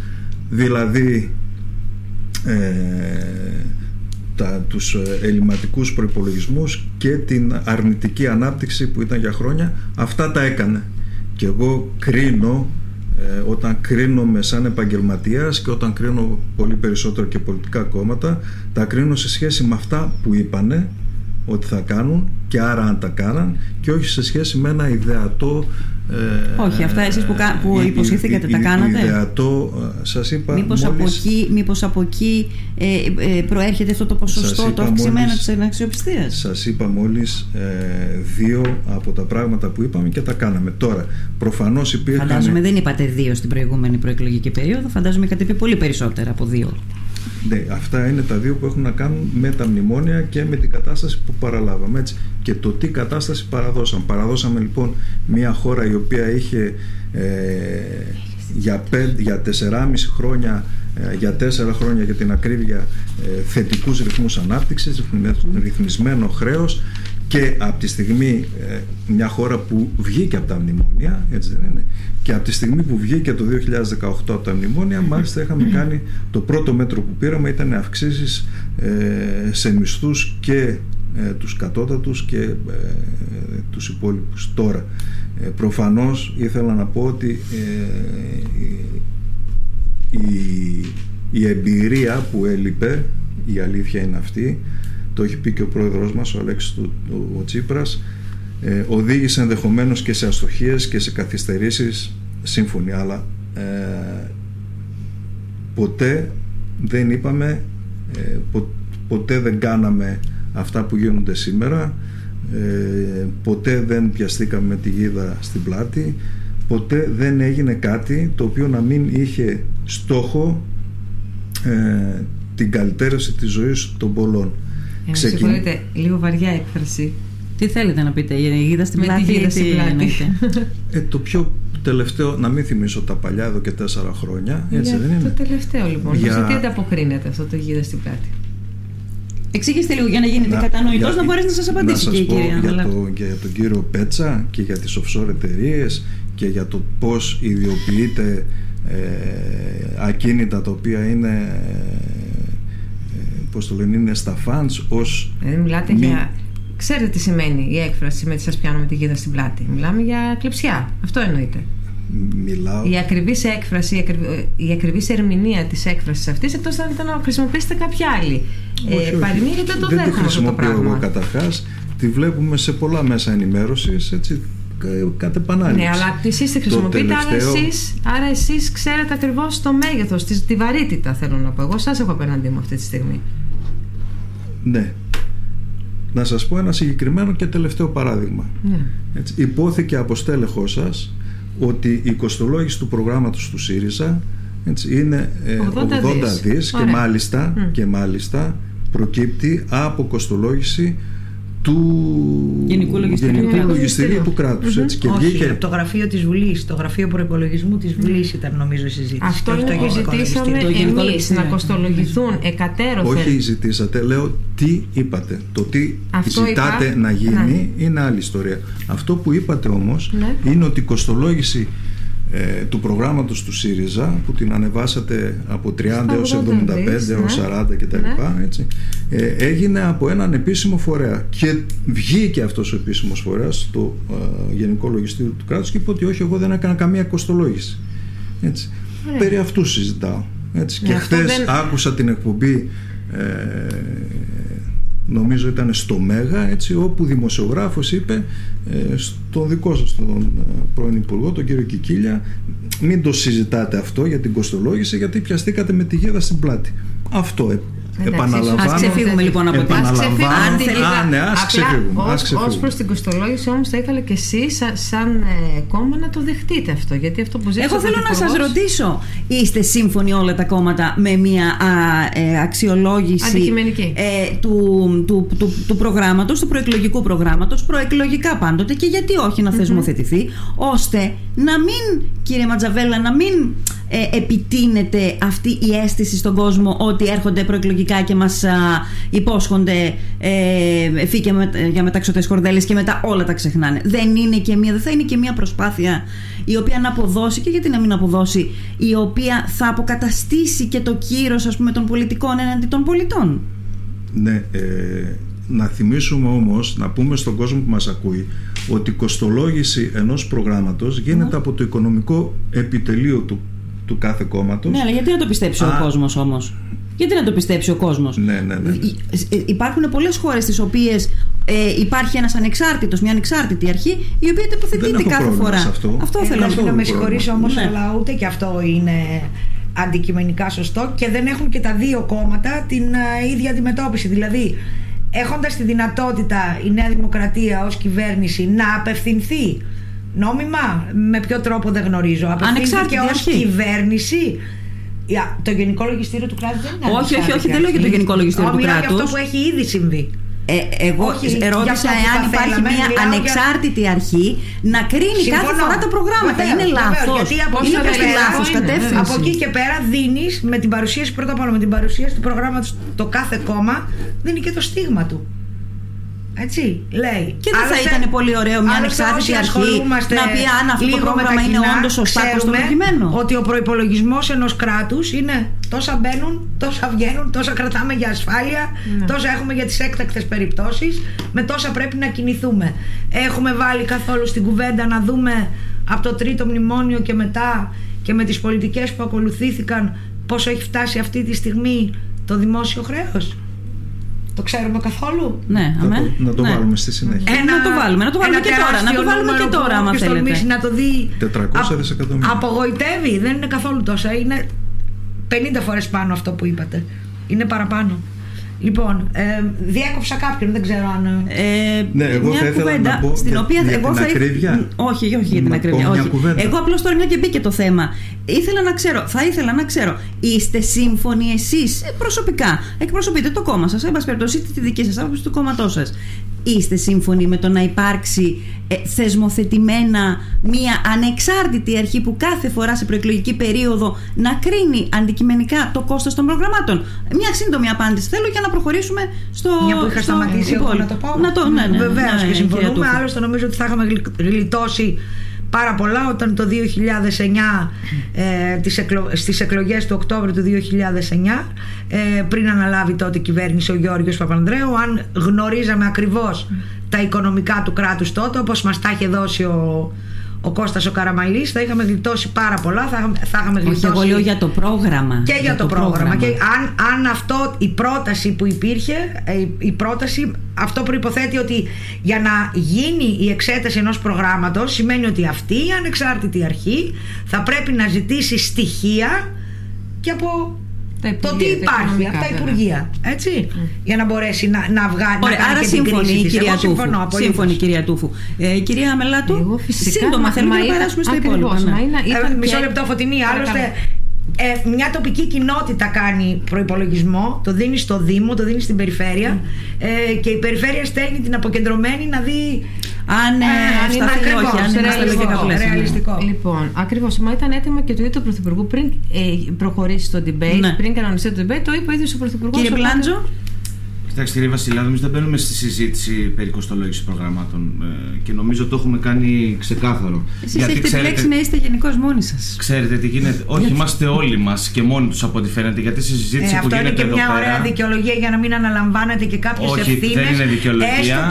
Η δικά σας συζήτηση εδώ πέρα δείχνει ότι η μόνη σας διαφωνία είναι το πόσο κοστολογημένα είναι τα προγράμματά σας. Γιατί δεν βαδίζουμε αλλιώς. Αυτή είναι η διαφωνία σας. Δεν είναι η διαφωνία σας ούτε στην ατοική εμπλοκή, δεν είναι η διαφωνία σας ούτε στα ευρωπαϊκά ναι. εξάμεινα, δεν είναι η διαφωνία σας στο νέο υπερμνημόνιο που λέγεται και το έχω πει 200 φορές για να τα ακούσει ο κόσμος, όχι τίποτα άλλο. Δηλαδή. Το Ταμείο Ανάκαμψης. Αυτές είναι οι διαφορές σας και για αυτές γίνεται η αντιπαράθεση. Θυμάσαι τον ΝΑΤΟ, δεν θυμάσαι το σύμφωνο της Βαρσοβίας. Είσαι μικρός μάλλον. Ε, ε, είμαι μικρός, αλλά διαβάζω ιστορία. Μπράβο. Είμαι και φιλόλογος. Το τότε, δεν το διάβασε εκείνο το κομμάτι. Όχι, όχι, το έχω διαβάσει πολύ καλά. Ε, οπότε ε, εμείς δεν μπαίνουμε σε αυτή τη διαδικασία και άλλωστε το ξέρουμε ότι στις ανεξάρτητες αρχές αν δεν κάνω λάθος, η κυβέρνηση ορίζει του ε, τους επικεφαλείς. Και μάλιστα. συμφωνία. Και, μα, και μάλιστα έχουμε καταθέσει σαν, κομμουνι, σαν ε, κομμουνιστικό κόμμα πρόταση να μην γίνεται αυτό το πράγμα και την έχουν. Να μην υπάρχουν ανεξάρτητες Όχι, να μην διορίζεται ε, Είναι μέσα στο πρόγραμμά σας των ανεξάρτητων αρχών ε, από την ίδια την κυβέρνηση και το έχουν απορρίψει όλα τα κόμματα που βρίσκονται εδώ πέρα. Ποια είναι η πρόταση Επομένως, για, τη δικιά μας, για, τη δικιά μας, ε, για τη δικιά μας οπτική, εμείς λέμε ότι ο λαός αυτή τη στιγμή, όπως όλη την τετραετία βρισκόταν στους δρόμους και διεκδικούσε ενάντια στους νόμους που όλοι μαζί έχουν ψηφίσει νόμος Βρούτσε Αχτσιόγλου, γιατί μας λένε για τον κατώτατο μισθό, για παράδειγμα. Δεν μας λένε όμως ότι ο πραγματικός μισθός έχει μειωθεί κατά 7,9% και ο μέσος μισθός έχει φτάσει στα επίπεδα του 2011. Ναι. Και ξέρετε τι, κυρία Βασιλιάδου, ένα ναι. σχόλιο για να το λήξω το κομμάτι ναι. της κοστολόγησης. Ναι. Ξέρετε πολύ καλά ότι ανεξάρτητα το, τα προγράμματα των ε, κομμάτων προεκλογικά, η ίδια η κοστολόγηση γίνεται από τις ίδιες τις αντοχές της καπιταλιστικής οικονομίας, από τις ίδιες τις επιταγές της Ευρωπαϊκής Ένωσης και των ελέγχων των ευρωπαϊκών εξαμήνων και γίνεται ο, η κοστολόγηση στην, στην πράξη και στην, ε, στη, στην πράξη της διακυβέρνησης ε, των ε, κυβερνήσεων. Εγώ λέω πριν να έρθει η ώρα της πράξης της διακυβέρνησης, δηλαδή σε κάθε προεκλογική περίοδο να θεσμοθετήσουμε ως χώρα ότι τα προγράμματα θα κοστολογούνται. Δεν θα βγαίνει το κάθε κόμμα να λέει ότι εγώ θα σου δώσω στην τετραετία 60, 80, 90, 100 δισεκατομμύρια ευρώ. Εκεί Σας... που το λένε δεν το κάνουν. Γι' αυτό η αξιοπιστία είναι στα τάρταρα. Μήπως είναι κάτι λοιπόν υπέρ. Ενώ το Κομμουνιστικό Κόμμα είναι πρώτος σε αξιοπιστία. Βλέπω τον κύριο Ματζαβέλα και κουνάει το κεφάλι. Αυτό τους λένε και αυτή την αξιοπιστία που δείχνουν απέναντι στο Κομμουνιστικό Κόμμα να την εκφράσουν και στις κάλπες της 21. Πείτε μου την απάντησή σας για να πάμε στο ε, επόμενο. Επειδή ε, αναφέρθηκε ο κύριος Πλάτζος σε θέματα αξιοπιστίας και εσείς προηγουμένως, ε, όταν έχουμε κοστολόγηση δεν μπορεί κανείς, είναι ένα πρόγραμμα στις δουλειές μας η κοστολόγηση είναι το πρώτο πράγμα που κάνει κανείς. Εάν θέλει να ανοίξει ένα, μια επιχείρηση, επίσης. Ένας δημόσιος οργανισμός, επίσης. Δεν μπορεί κανείς να μην κάνει κοστολόγηση αυτού που θέλει να κάνει. Είναι, δεν είναι το ίδιο πράγμα όμω, κύριε Ματζαβέλα. δεν είναι το, πράγμα, το ίδιο πράγμα το να ανοίξω εγώ μια επιχείρηση και κάνω κοστολόγηση που αφορά, κάτι, ε, που αφορά εμένα και άλλο εγώ να βγω και να πω ως κόμμα ότι ξέρεις, εγώ θέλω να σου δώσω. είναι περίπου το ίδιο πράγμα γιατί η κοστολόγηση δεν γίνεται πετώντας το νόμισμα να δούμε πού θα κάτσει. Υπάρχουν εργαλεία. Άρα, εσάς σας βρίσκει αρνητικό ή θετικό, Όχι, θετικά διακείμενο. Θετικό. Μα προφανώς. Πολύ ωραία. Πολύ ωραία. Ε, ε, εκείνο που θέλω να πω όμως ναι. είναι ότι όταν ε, προχωράμε σε μια πολιτική συζήτηση και αυτό αφορά όλους μας, αφορά και τους πολίτες και υπάρχει η άποψη ότι ε, δεν όλα τα ίδια είναι ό,τι και να πούν τα κόμματα ε, δεν έχουν Αυτό καμία αξιοπιστία. αφορά τον κύριο Πλάντζο, όχι, όχι, αφορά όλους μας. Δεν έχουν καμία αξιοπιστία διότι δεν υπάρχει αυτή η περίφημη ανεξάρτητη αρχή η οποία θα το κοστολογήσει. Δεν το είπαμε όλοι μας. Ε, συγγνώμη, συγγνώμη όχι όλοι σας. Ε, θέλω να πω ότι το θέμα της αξιοπιστίας ε, που αποκρισταλώνεται στις δημοσκοπήσεις ε, το καλλιεργούμε ή εν πάση περιπτώσει έχουμε μεγάλο μερίδιο ευθύνης και τα μέσα μαζικής ενημέρωσης και στις συζητήσεις μας και κάποια κόμματα προφανώς έτσι, δεν μπορεί να γίνεται Μάλιστα. δομημένη συζήτηση εάν δεν βάλουμε κάποιους κανόνες ναι. έτσι. να γίνει λοιπόν αυτή η ανεξάρτητη αρχή που να κάνει την κοστολόγηση των κομμάτων αν μπορεί να την κάνει μακάρι αλλά δεν μπορεί να αμφισβητούμε την κοστολόγηση που κάνει ένα κόμμα όταν το κόμμα αυτό ε, καλείται αύριο μεθαύριο να κυβερνήσει. Αυτό το λέω και για τη Νέα Δημοκρατία. Προφανώς και η Νέα Δημοκρατία το δικό της το πρόγραμμα το έχει Γιατί κοστολογήσει. το Πασόκ επίσης το έχει κοστολογήσει. Δεν νοείται κόμμα να μην κοστολογεί το πρόγραμμα. Το θέμα είναι κατά πόσο το έχουν κοστολογήσει, το έχετε κοστολογήσει ειλικρινώς και ρεαλιστικά. Εδώ αυτό είναι το ζητούμενο. Δεν είναι αν το έχετε κοστολογήσει. Ε, κυρία λοιπόν, Βασιλιάδου, ναι, συγγνώμη. Ναι. Αλλά αν πούμε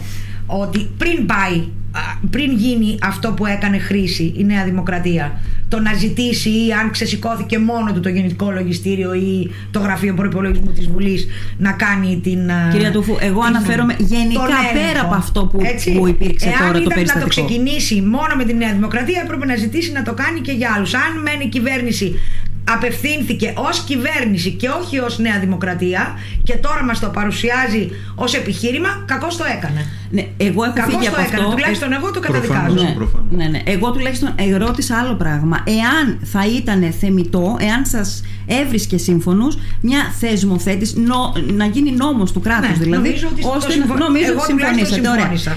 Ε, είχαμε μείνει στην κυρία Τούφου. Θέλω να περάσω σε σε ένα ερώτημα στην κυρία Τούφου.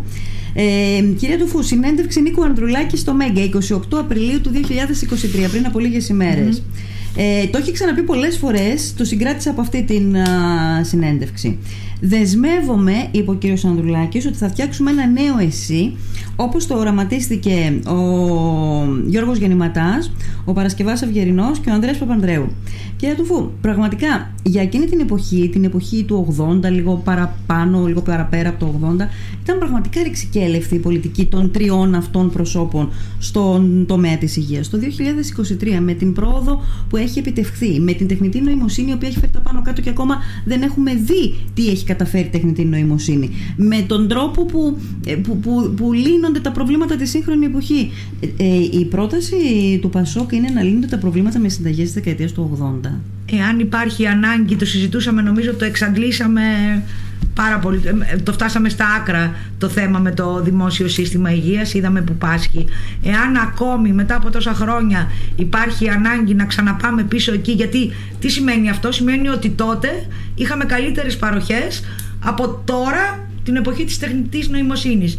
Δεν μπορώ να καταλάβω ε, αν δεν ε, κατακτήσουμε τα απαραίτητα η τεχνητή νοημοσύνη στα βασικά αυτά ζητήματα ε, πώς θα μπορούσε να έχει προτεραιότητα Είναι- θέλω κυρία να σας πω Βασιλιάδου. ότι είναι άλλες εποχές, εντελώς άλλες Βεβαίως εποχές. είναι άλλες εποχές. Εντελώς Αν παραμένουν αλλιώς όμως τα αναδύονται τα προβλήματα προβλήματα. ίδια, Εάν τα προβλήματα παραμένουν ίδια, εμείς δεν είπαμε ότι δεν υπάρχει ε, εξέλιξη. Οι λύσεις μπορεί να είναι Αλλιώς, διαφορετικές Δηλαδή, όμως. ας πούμε τότε, όταν δεν, υπήρχε, όταν δεν υπήρχαν κέντρα υγείας και δημιουργήθηκαν, προφανώς τώρα, εάν αυτά κινδυνεύουν να καταργηθούν, θα πρέπει να, να ξαναβάλουμε τις βάσεις για το δημόσιο σύστημα υγείας σύμφωνα με, τα- με ό,τι σύγχρονο έχουμε αυτή τη στιγμή και τις ανάγκες του τόπου. Άλλωστε είπαμε και προηγουμένως ότι έχουν μετακινηθεί πληθυσμοί, έχουν έρθει, δεν είναι μόνο το ότι φεύγουμε εμείς, υπάρχουν άλλες ανάγκες, υπάρχει φτωχοποίηση του πληθυσμού. Νομίζω ότι σε κάθε περιοχή, ε, μάλλον για κάθε τομέα, Εάν χρειάζεται να ανατρέξουμε πίσω στο παρελθόν και να κρατήσουμε τα καλά, να τους δώσουμε όθηση και να τα συνεχίσουμε, δεν κατάλαβα γιατί θα πρέπει να, καταδικα... ή να αφήνουμε πίσω όσα επιτεύγματα έγιναν τις δεκαετίες του 80, του 90, του 2000. Ναι. Μάλιστα. Θέλει κάποιος να σχολιάσει ή να, πέρα, να προχωρήσουμε. Ε, θα ήθελα εγώ να σχολιασω αυτό που συζητούσαμε για την κοστολόγηση πριν που συζητούσαμε με τον κύριο Ματζαβέλα ότι όπως είπε ότι πρέπει να γίνει δεκτό η δική μας κοστολόγηση δηλαδή του ΣΥΡΙΖΑ όπως και της Νέας Δημοκρατίας. Μα υπάρχει τρομερή απόκληση πρώτον.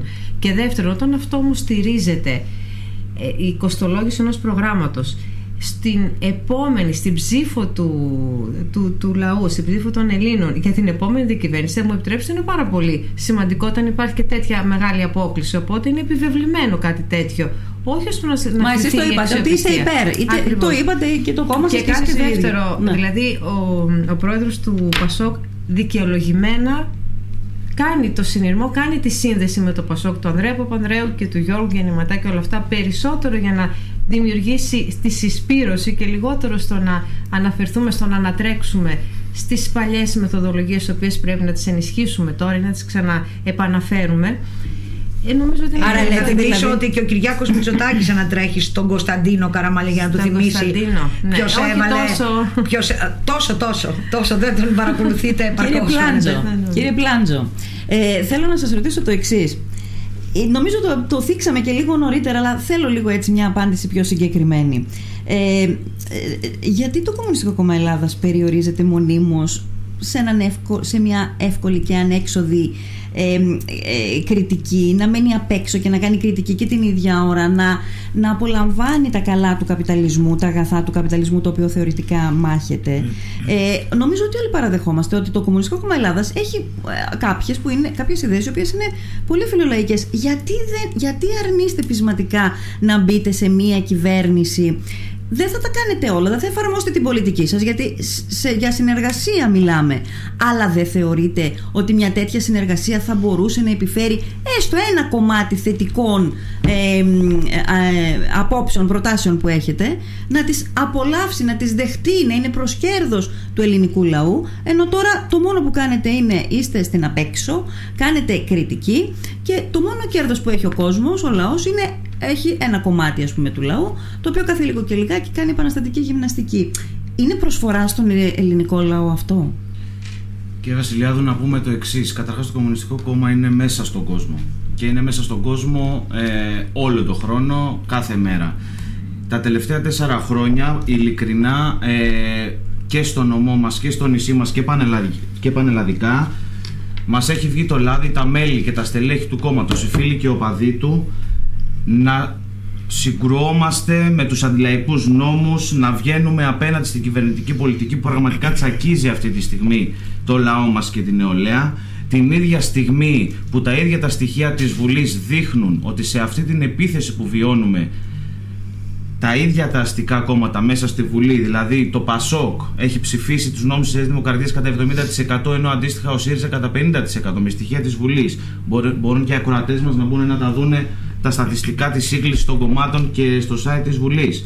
Ε, και τι να πούμε, Έχουμε μπει, έχουμε μπει μπροστά μέσα από τους φορείς, μέσα από τα σωματεία σε τι; Μέσα σε κυβέρνηση σας λέω. Θα σας πω, εμείς, εμείς όσο λαός είναι στην αντιπολίτευση και το κομμουνιστικό κόμμα που εξυπηρετεί Βάλτε τον εσείς στην κυβέρνηση. Θα είναι στην αντιπολίτευση και θα παλεύει κάθε αντιλαϊκή πολιτική. Μα βάλτε τον εσείς στην θα, κυβέρνηση. Θα παλεύει κάθε αντιλαϊκή πολιτική και κάθε αντιλαϊκό νόμο. Όπως για παράδειγμα γιατί γίνεται η συζήτηση εδώ πέρα. Αλλά δεν γίνεται καμία κουβέντα για παράδειγμα για τον νόμο Βρούτσι Αχτσιόγλου με αρχιτεκτονική ΣΥΡΙΖΑ και Νέας Δημοκρατίας που αυτή τη στιγμή με μια υπουργική απόφαση μπορεί να καθορίσει τον κατώτατο μισθό με βάση, γιατί σχετίζεται και τα, με τις κοστολογήσεις και τα προηγούμενα, τις αντοχές της οικονομίας και τις ε, δημοσιονομικές αντοχές της χώρας μας.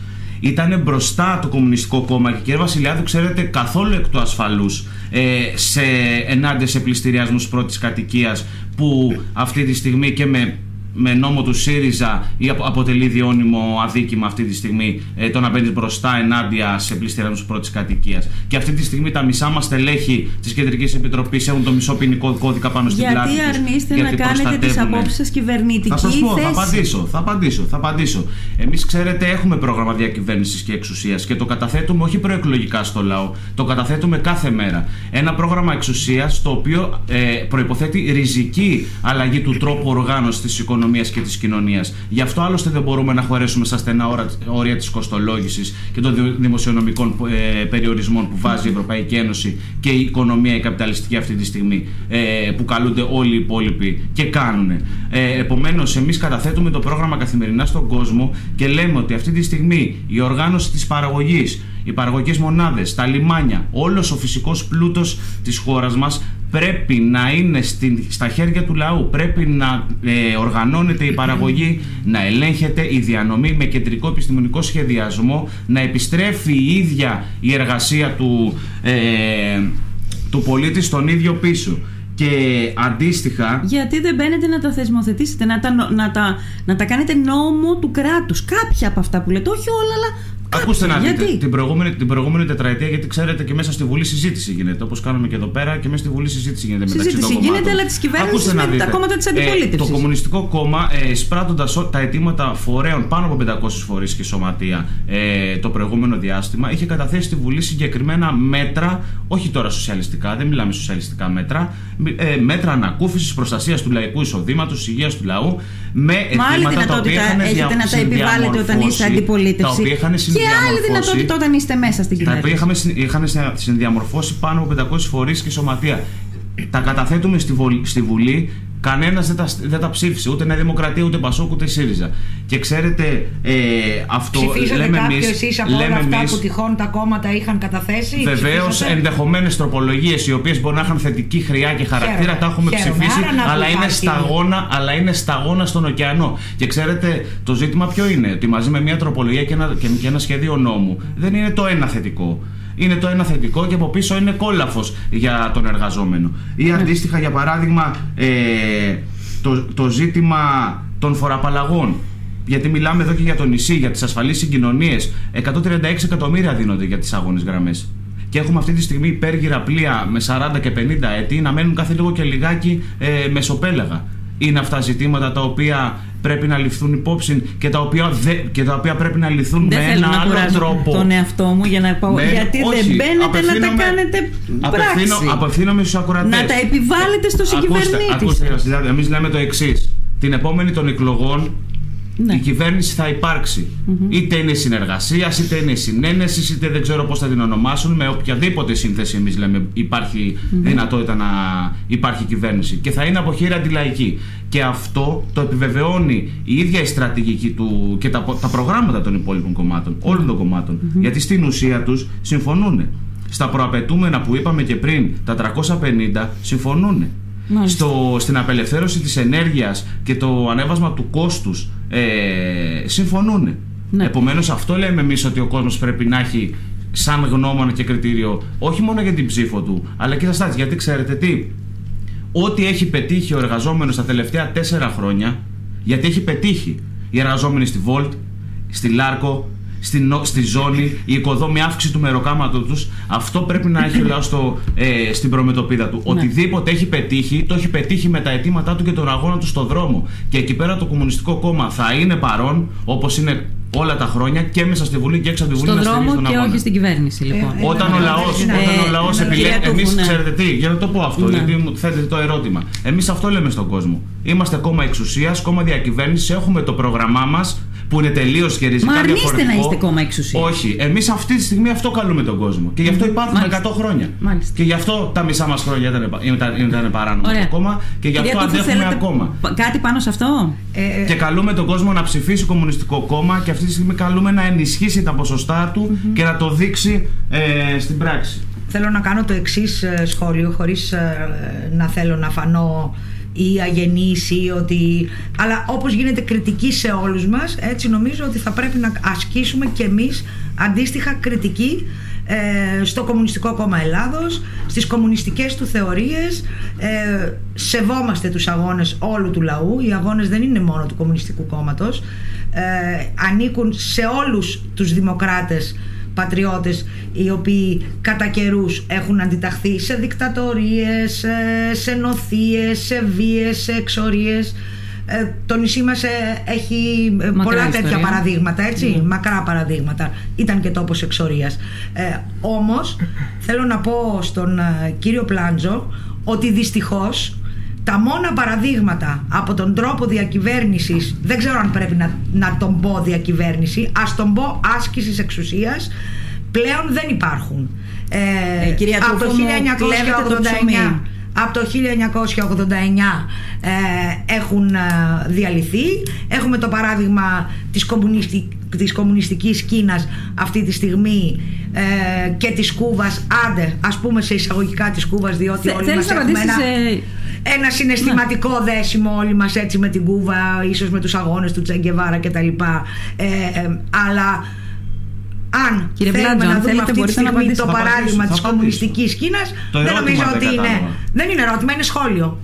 Να το θέσω εγώ ως ερώτημα. για κριτική. Να το θέσω εγώ, να το θέσω εγώ ως ερώτημα. Λοιπόν είναι ότι η κριτική λοιπόν είναι. Όχι, δεν πάμε τώρα για μια κομμουνιστική θεώρηση ναι, ναι, αυτή, αυτή τη στιγμή.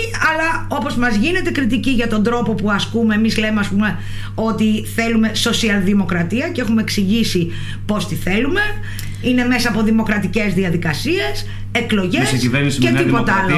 Αυτό δεν σας αφορά. Αυτό αφορά τον Αφο, κόσμο αφορά που θα μας ψηφίσει. Μα, και, με, και εμένα θα πάρει μπάλα. Γιατί δεν, εγώ σε, δεν ζω στην Ελλάδα. Δεν σας αφορά ως κομμουνιστικό κόμμα. Μιλάτε για σοσιαλδημοκρατία. Σοσιαλδημοκρατία με νεοφιλελεύθερη και δεξιά πολιτική. Πώς γίνεται; Εμείς έχουμε πει, κύριε Πλάντζο, ότι δεν πάμε ούτε με τη Νέα Δημοκρατία.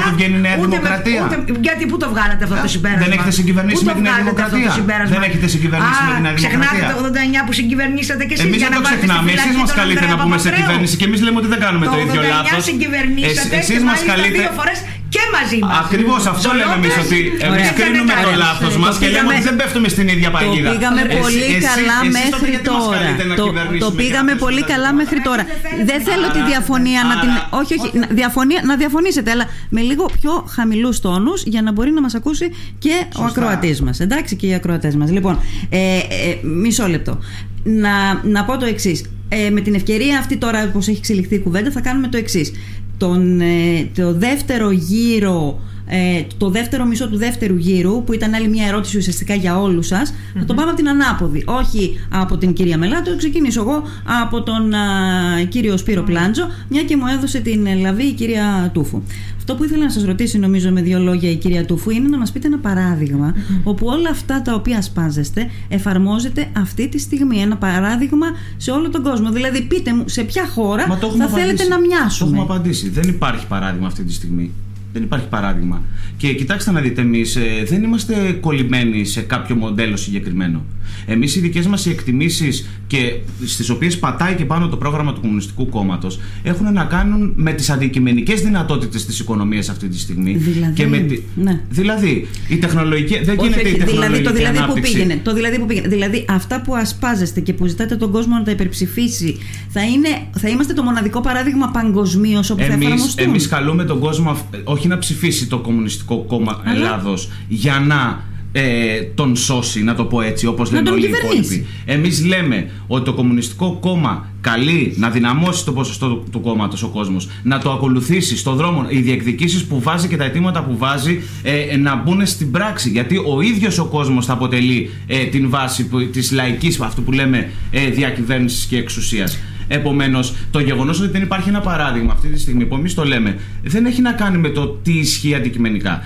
Και το βάζουμε σαν ερώτημα για να απαντήσω σε αυτό που με ρωτήσατε. Ναι. Γιατί δεν γίνεται, πρέπει να απαντήσουμε. Ναι. Δεν γίνεται αυτή τη στιγμή η τεχνολογία να είναι στα ύψη, η παραγωγικότητα της εργασίας να, να είναι ε, εκατοσταπλάσια σε σχέση με κά, πριν κάποια χρόνια και για παράδειγμα ο, ο εργαζόμενος να δουλεύει περισσότερες ώρες και να αμείβεται λιγότερο. Αυτό δηλαδή γιατί να είναι ρεαλιστικό και να μην είναι ρεαλιστικό αυτό που λέει το Κομμουνιστικό Κόμμα Ελλάδας. Γιατί ενώ υπάρχει τέτοια γνώση και τέτοιες υποδομές αυτή Εγώ τη στιγμή και δεν τέτοια ρώτησα δυνατότητα, κάτι τέτοιο. να μην μπορεί σήμερα ένας νέος να σπουδάσει Ναι. δημόσια δωρεάν με τους όρους που, του, ε, που πρέπει και να βρει δουλειά πάνω στο Πολύ αντικείμενο ωραία. του πολύ την ωραία. επόμενη μέρα. Άρα, εγώ ε, από την ερώτηση απευθείας. που έκανα, για την ερώτηση που Αυτό έκανα, κρατάω λέμε την εμείς. απάντηση ότι δεν υπάρχει ε, μοντέλο σε χώρα που να εφαρμόζεται αυτή τη στιγμή εφαρμοσμένη πολιτική να είναι αυτό το οποίο πρεσβεύετε εσείς. Έτσι δεν Όχι, είναι αυτό, δεν δεν, μου υπάρχει. είπατε. Και Δεν το υπάρχει. έχουμε πει καθαρά, Ωραία. Θέλετε προφανώς. να σχολιάσετε κάτι, κυρία Ματζαβέλα, γιατί θέλω να σας ρωτήσω. Ναι, να ρωτήσετε και να το Ωραία. απαντήσω ολόκληρο. Λοιπόν, ε, κύριε Ματζαβέλα, έχετε Παρ' όλα παιδιά; αυτά, μπορεί να, αν θέλει να μας πει ένας ε, από τους υπόλοιπους ένα παράδειγμα που, ε, παγκόσμια που ζει ο λαός αξιοπρεπώς αυτή τη στιγμή. Ε, με αυτό το υπάρχον σύστημα. Γιατί μας, δεν ξέρω, μας το παρουσιάζουν σαν να είναι ο παράδεισος αυτή τη στιγμή αυτό που ζει. Ενώ στη Γερμανία ξεσηκώνεται ο κόσμος, στη Γαλλία το ίδιο, στην Αγγλία. Α μας πούνε εκείνη ένα παράδειγμα που είναι παράδεισος με το Πολύ ωραία. υπάρχον Ταυτόχρονη σύστημα. ερώτηση. Μπορεί να απαντήσετε και οι υπόλοιποι να απαντήσετε και σε αυτή την ερώτηση. Κύριε Ματζαβέλα, θέλω να σας ρωτήσω εγώ, έχετε παιδιά; Ναι, ένα παιδί, ένα αγόρι. χρονών; 29, στα 29. στα 29. Ε, σπούδασε; Σπούδασα, ναι. Πού; Σπούδασε στη Γαλλία ε, αυτό που ήθελε μεταλλουργός γιατί δυστυχώς ε, τέτοια επιστήμη δεν υπάρχει εδώ οπότε Ωραία. Σπούδασε έφυγε. λοιπόν στη Γαλλία. Κύριε Ματζαβελά, γιατί το κόμμα σας αρνείται αυτό το δικαίωμα το οποίο είχε το δικό σας παιδί και άλλα παιδιά σε όλη την Ελλάδα τα οποία ακριβοπληρώνουν τις σπουδές στο εξωτερικό να το κάνεις στο εσωτερικό; Δηλαδή να, Για το, τα να ιδιωτικά σπουδάσεις πανεπιστήμια στα το μη κάνουν. κρατικά πανεπιστήμια στην Ελλάδα, ναι, να μείνουν τα λεφτά στο εσωτερικό ε, και να είμαστε και όλοι ευχαριστημένοι. Γιατί εσείς το παιδί σας σπούδασε στη Γαλλία, γιατί δεν το κόμμα σας, γιατί αρνείτε να δώσει το δικαίωμα και στα παιδιά των υπολείπων Ελλήνων πολιτών, των υπολείπων ελληνικών οικογενειών να κάνουν το ίδιο πράγμα. Λοιπόν, μια διόρθωση μόνο να σας κάνω, με επιτρέπετε Βεβαίως. ότι ε, δεν ήταν τόσο ακριβοπληρωμένο ο γιος μου είναι Γάλλος πολίτης Επομένως και σπίτι έχουμε στη Γαλλία ε, οι γονείς δηλαδή της γυναίκας μου η, γο- η γυναίκα μου είναι Γαλλίδα οπότε Αυτό όμως πλήρωσε- δεν αλλοιώνει την εικόνα, Ναι, ναι, γιατί ναι. είναι πολλοί άνθρωποι Όχι, που επειδή σπουδάζουν το- τα παιδιά τους στο επειδή το εξωτερικό. αναφέρατε, ε, ήθελα ναι. λίγο να το φέρω στα δικά σας μέτρα, Ναι, αλλά ναι, δεν ναι, ήξερα ναι. ότι όντως Ναι, ναι, έχετε. ναι, ναι. ναι, ναι, ναι, Γι' αυτό σας το λέω κι εγώ.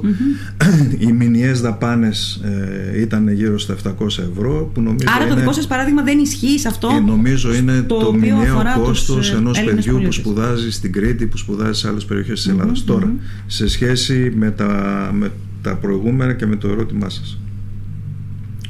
Ε, νομίζω ότι ε, δεν είναι ε, δεν είναι ε, πώς το λένε μέσα στα ενδιαφέροντα του κόσμου που μας ακούει και του ελληνικού λαού να πούμε αν στην Κούβα ή στη Σοβιετική Ένωση ή στην Κίνα τι έγινε και τι δεν έγινε κτλ. Αυτό τώρα απαντάτε σε μένα ή στον κύριο Πλάτζο; Απαντάω σε όλους. Στο... Ε, ζούμε στο 2023, εμείς θεωρούμε ε, ως ΣΥΡΙΖΑ, ως ένα αριστερό κόμμα ότι δεν έχουμε κανένα. Δεν ζούμε μόνοι μας όμως, ε, κανένα... ζούμε σε ένα γενικό. Να μου επιτρέψετε. Το ναι, οποίο όμως δεν έχει να κάνει ούτε με την Σοβιετική Ένωση. Ούτε Λοιπόν, ζούμε ε, σε ένα ε, περιβάλλον οικονομικό, κοινωνικό κτλ. στην Ελλάδα και στην Ευρώπη που αυτό που ε, μας απασχολεί είναι δεν είναι οι αντιθέσεις. Εμείς δεν έχουμε καμία ε, αντίθεση ούτε με το Κομμουνιστικό Κόμμα, ούτε με το Πασόκο, ούτε με τα άλλα προοδευτικά όπως τα λέμε κόμματα της αντιπολίτευσης. Εμείς έχουμε ένα θέμα, η αντίθεση Δεν έχετε μας, αντίθεση με το Κομμουνιστικό Κόμμα Ελλάδας; Η, η αντίθεση μας, η βασική, η, η αντίθεση Κανένας μας... δεν συμφωνεί με το πρόγραμμά μας. Και μας καλούν να, να συμμετέχουμε. Ναι, δεν λέω μόνο για ποια είναι η αντίθεσή μας. Ποια είναι η αντίθεσή μας δεν είναι το κουκουέ, έτσι, ούτε εσείς συμφωνείτε με το δικό μας. Πάντως δεν έχουμε αντίθεση με εσάς ούτε με το κόμμα σας ούτε με τις, ε, με, με τις πολιτικές τις νεοφιλελεύθερες έχουμε θέμα έτσι, με αυτές που οδηγούν στη φτωχοποίηση του λαού ε, στη χώρα μας. Μιλήσατε για την ακρίβεια. Με το Σανέλ δεν είχατε σε κυβερνήσει. Ποιες νεοφιλελεύθερες πολιτικές; Ε, αφήστε με να μα να, θα τρελαθούμε τώρα. Ο, θα τρελαθώ δηλαδή. Ο, εφαρμόσαμε πολιτικές του, της, του ΑΝΕΛ. Λέτε είστε το ΑΝΕΛ δέχτηκε να συμμετέχουμε. Ποια ήταν η νεοφιλελεύθερη πολιτική που ασκήσαμε. Ακροδεξί.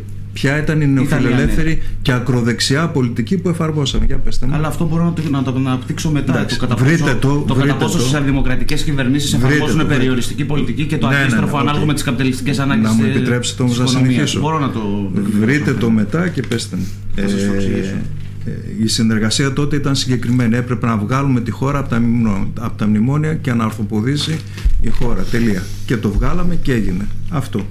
Ε, και όταν ήταν να διαφωνήσουμε, έτσι, διαφώνησε το ΑΝΕΛ ε, στις πολιτικές μας, ε, χωρίσαν οι δρόμοι μας και τελειώνει η ιστορία. Ήθελα να πω όμως θα μου απαντήσετε στο ερώτημα. Παρακαλώ. Στο ερώτημά μου. Ναι, γιατί το ε, κόμμα σας είναι αντίθετο. Συγγνώμη, πριν γίνουν εκλογές. Εκλογές έγιναν και δεν σας δόθηκε ευκαιρία μετά είχαν να κάνετε. Χωρίσει από πριν, είχαν από χωρίσει από πριν με τους Ανέλ. δεν το θυμάστε. Για ε, γιατί δεν δίνεται το δικαίωμα στο, ναι. στους ε, Έλληνες πολίτες, ελληνικές οικογένειες να σπουδάζουν τα παιδιά τους όπως σπουδάζουν στο εξωτερικό, ναι, ναι, να σπουδάζουν στο εσωτερικό.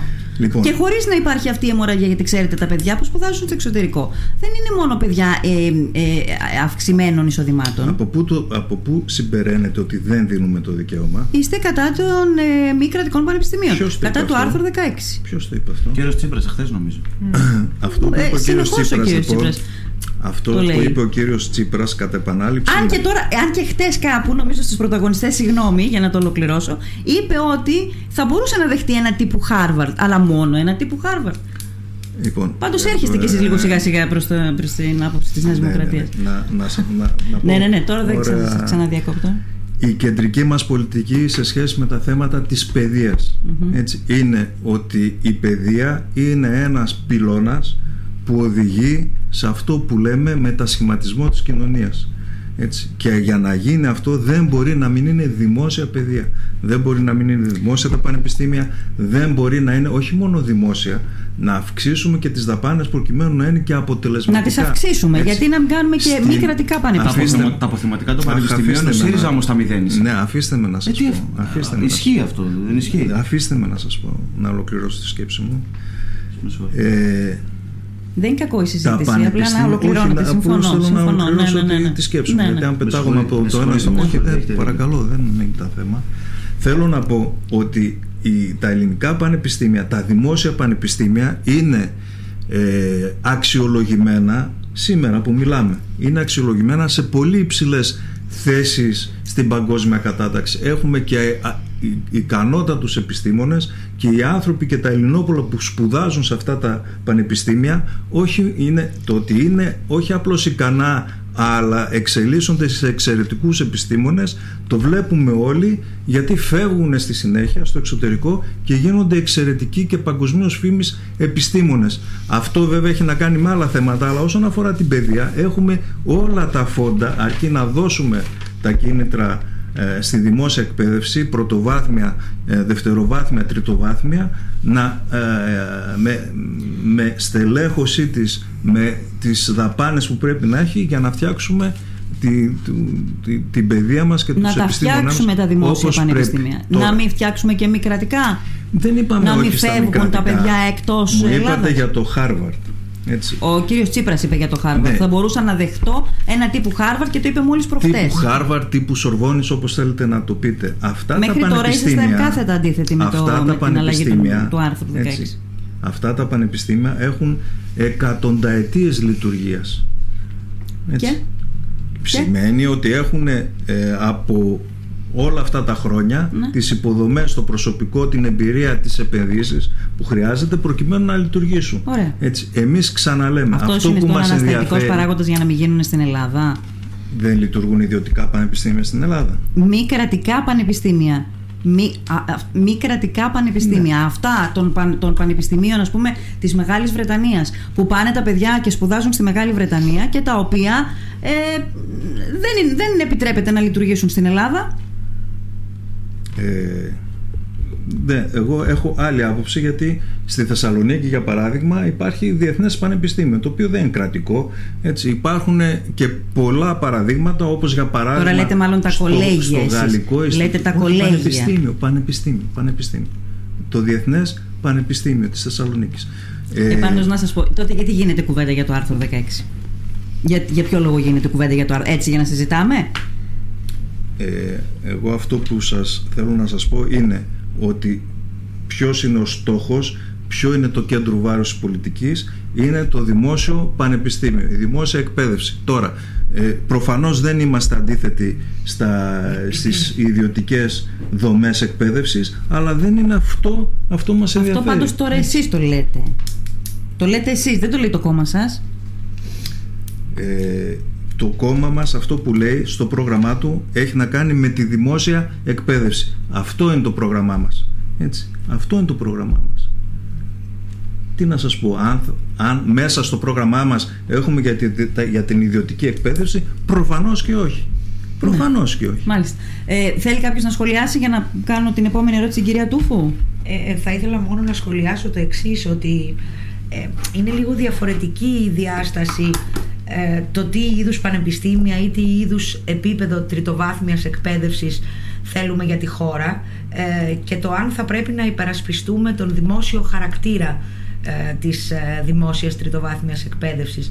Θέλω λίγο να θυμίσω ότι εδώ στο νησί μας με το τμήμα επιστημών της διατροφής του ανθρώπου που έχουμε το οποίο δεν το προστατεύσαμε όσο έπρεπε ε, την, ε, τα τελευταία χρόνια με δύο εμβληματικούς νόμους τόσο του ΣΥΡΙΖΑ όσο και της Νέας Δημοκρατίας από τη μια η μετατροπή των ΤΕΗ σε μια νύχτα άκρητα ε, και χωρίς κάποιο ιδιαίτερο σχέδιο για να γίνουν όλα από τεχνολογικά ιδρύματα σε ανώτατα εκπαιδευτικά ιδρύματα αυτό δημιούργησε έναν επισφαλή ανταγωνισμό έναν κακό εννοούμενο ανταγωνισμό όπου τα νησιά, παραμεθόριες περιοχές σαν τις δικές μας χάνουν από αυτόν τον ανταγωνισμό όταν θα πρέπει μέσα στο ε, μηχανογραφικό ας πούμε τα παιδιά να έχουν να διαλέξουν μια πόλη του κέντρου ε, και, τη Λίμνο. Και τη Λίμνο.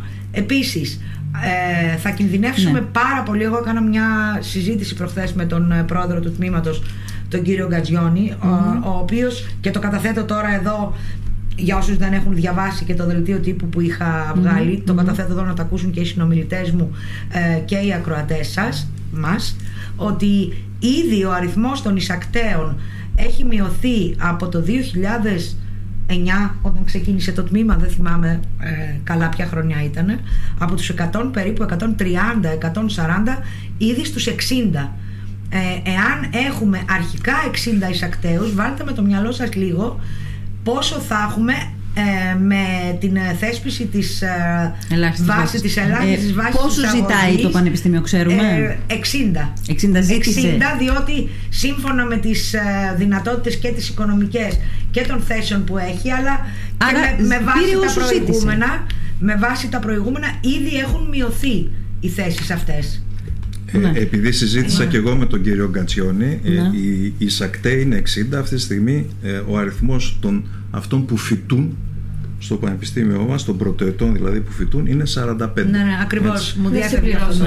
Είναι δραματικά μειωμένος. Αλλά το πρόβλημα του, ε, του τμήματος μας ε, είναι αυτό, είναι πολύ περισσότερο, το έχει 100, μου, έλεγε ο κύριος Γκατζιώνης, έχει 100.000 ετήσια mm. Κόστος ενοικίων. Έτσι. Οι υποδομές του είναι ε, διασπαρμένες δεξιά και αριστερά και ενώ έχουν, τους έχει δοθεί ένα κληροδότημα μεγάλο, σε μεγάλη έκταση δηλαδή στον πλατή, δεν μπορούν να το αξιοποιήσουν γιατί, γιατί δεν υπάρχει ε, η βούληση που δεν είναι μόνο βούληση της κεντρικής κυβέρνησης να το πούμε αυτό είναι, ναι, είναι θέμα και, και της περιφερειακής και της τοπικής αυτοδιοίκησης να συμπληρώσω λοιπόν ναι. κάτι πάνω σε αυτό ναι. λοιπόν, στο θέμα της παιδείας το οποίο ξεκινάει από το, από το δημοτικο ήδη έχουν, θα τοποθετηθούν 36.000 διδραστικοί πίνακε. Θα αλλάξει ο τρόπος διδασκαλίας, θα αλλάξει ο τρόπος εκπαίδευσης για να γίνει πιο προσιτός, πιο αρεστός, πιο αγαπητός στα παιδιά. Ναι.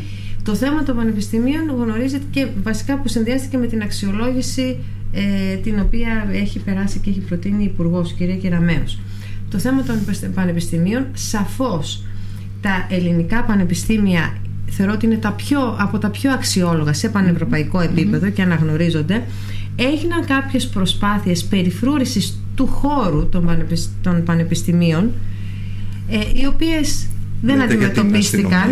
Ναι, οι οποίες δεν αντιμετωπίστηκαν. στο κενό με τις παρεμβάσεις και τις κινητοποίησεις των φοιτητικών συλλόγων, οι οποίοι, να αναφέρουμε οποίοι... κιόλας και στις φοιτητικές εκλογές, ανέδειξαν την πασποδαστική σε πρώτη δύναμη μετά για δεύτερη συνεχόμενη Και εδώ διαφωνείτε με τη Νέα Δημοκρατία. Πρώτη έδωσε η Νέα Δημοκρατία την Πρώτη έδωσε η Νέα Δημοκρατία. Εδώ υπάρχει λοιπόν. Πρώτη έδωσε η Νέα Δημοκρατία, αλλά η κομμουνιστική δεν αλλάζουμε, δεν αποτελέσματα, έχει τα αποτελέσματα των εφορευτικών επιτροπών. Η αλήθεια είναι κάπου στη μέση. Και συμφωνούν όλες οι υπόλοιπες παρατάξεις εκτός από την θέλει να βλέπει διαλυμένα δημόσια πανεπιστήμια. Επομένω, αυτό που λέμε κι εμείς είναι η νεολαία να κάνει το άλμα. Έκανε το βήμα στις φοιτητικές εκλογές, ανέδειξε την πασπουδαστική πρώτη δύναμη να κάνει και το άλμα και αυτό να εκφραστεί στι βουλευτέ. Αναζωπηρώνεται η κουβέντα και που δεν το περιμένει. Το άσυλο το πανεπιστημιακό, όταν είχε γίνει για να περιφρουρήσει τι ιδέε των ακαδημαϊκών. Μεταμάτευση περιφρουρείται τι ιδέε. Μισό λεπτό, αυτό σα λέω. Το άσυλο το πανεπιστημιακό έγινε για να περιφρουρήσει τι ιδέε των πανεπιστημιακών και όχι να εγκρίνει και να ευωδώσει την εγκληματικότητα μέσα στους χώρους. Έχει πολύ μεγάλη δεν ξέρω αν έχετε κάποια εικόνα πάντως. Η πανεπιστημιακή αστυνομία, τα ΜΑΤ ε, κτλ.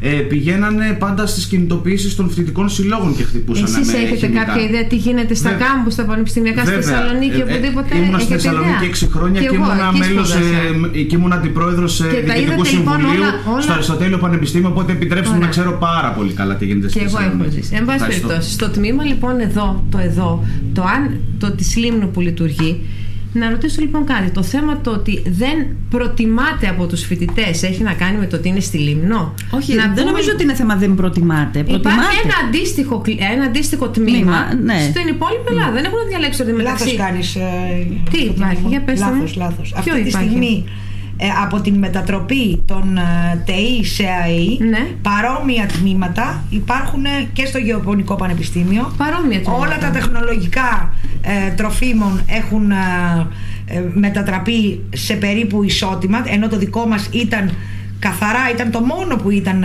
πανεπιστημιακού επίπεδου το χάσαμε για λίγο αυτό το, το πλεονέκτημα Παρήγορο είναι ότι όπως ενημερώθηκα ε, έχει αρχίσει η εξασφάλιση των επαγγελματικών Αυτό είναι δικαιωμάτων το του τμήματος κάτι όμως που τα άλλα τμήματα το είχαν ήδη.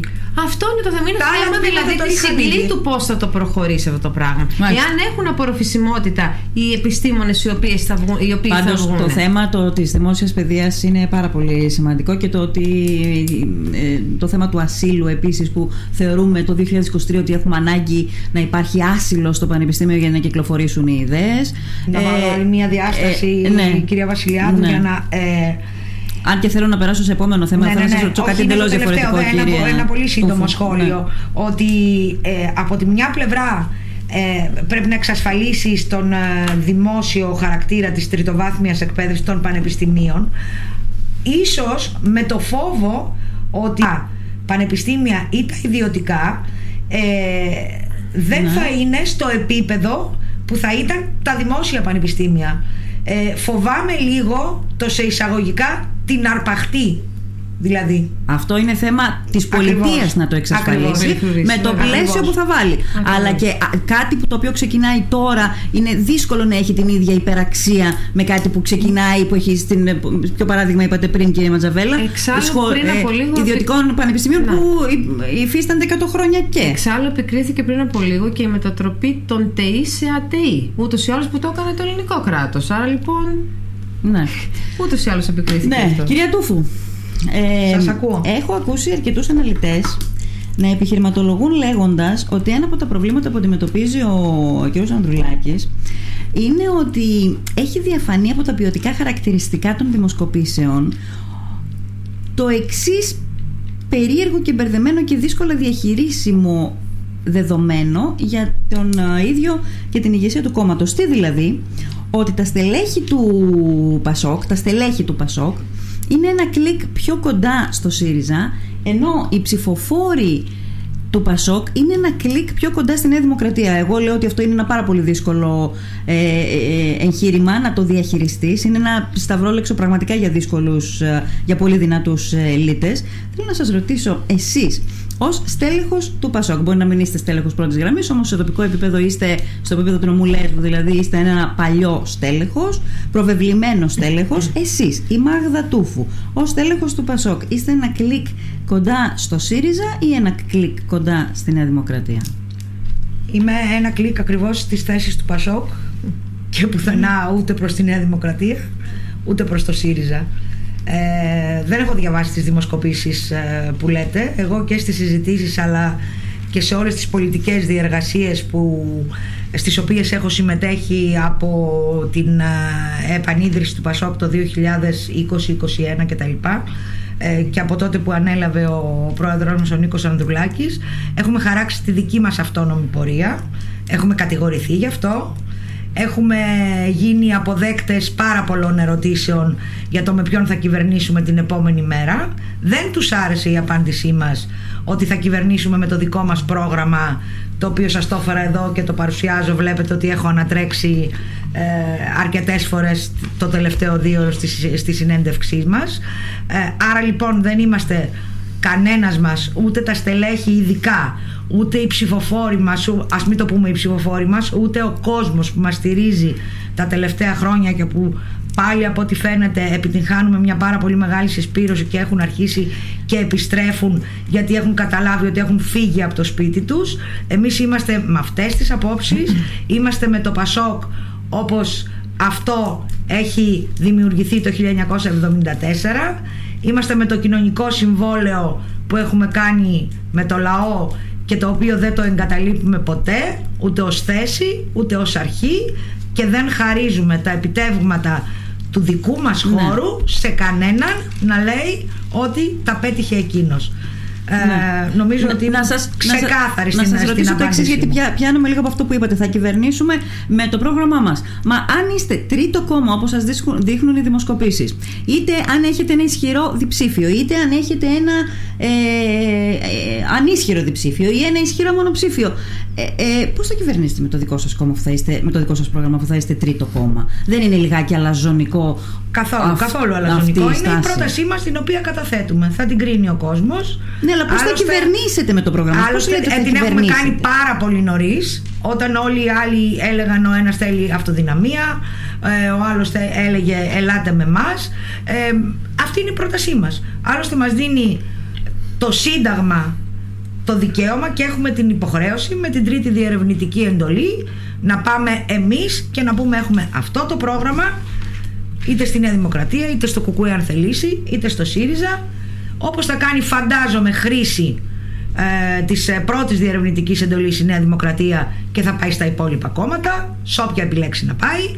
Το ίδιο αν θα κάνει ο ΣΥΡΙΖΑ το ίδιο θα κάνουμε κι εμείς και δεν ξέρω τι θα κάνει το ναι. Κομμουνιστικό Κόμμα. Να ρωτήσω κάτι ακόμα πάνω θα σε αυτό. Θα πάμε με βάση το Σύνταγμα. Ναι. Άλλωστε, να σας θυμίσω ότι αφού εμείς επιμέναμε και ήμασταν πολύ ξεκάθαροι ότι πάμε με το πρόγραμμά μας και ότι δεν κάνουμε πρωθυπουργό ούτε τον κύριο Μητσοτάκη ούτε τον κύριο Τσίπρα προτού μιλήσει ο λαός δηλαδή τι θέλετε να βγούμε εμείς και να πούμε ότι κάντε εμάς και εμείς την άλλη μέρα ανάλογα με το ποιος θα είναι πρώτος ποιος θα είναι δεύτερος χωρίς να το πει ο λαός θα το πούμε πρώτα εμείς σε αυτό, δεν έχετε, σε αυτό δεν έχετε άδικο όχι θέλω όμως να σας ρωτήσω το εξής.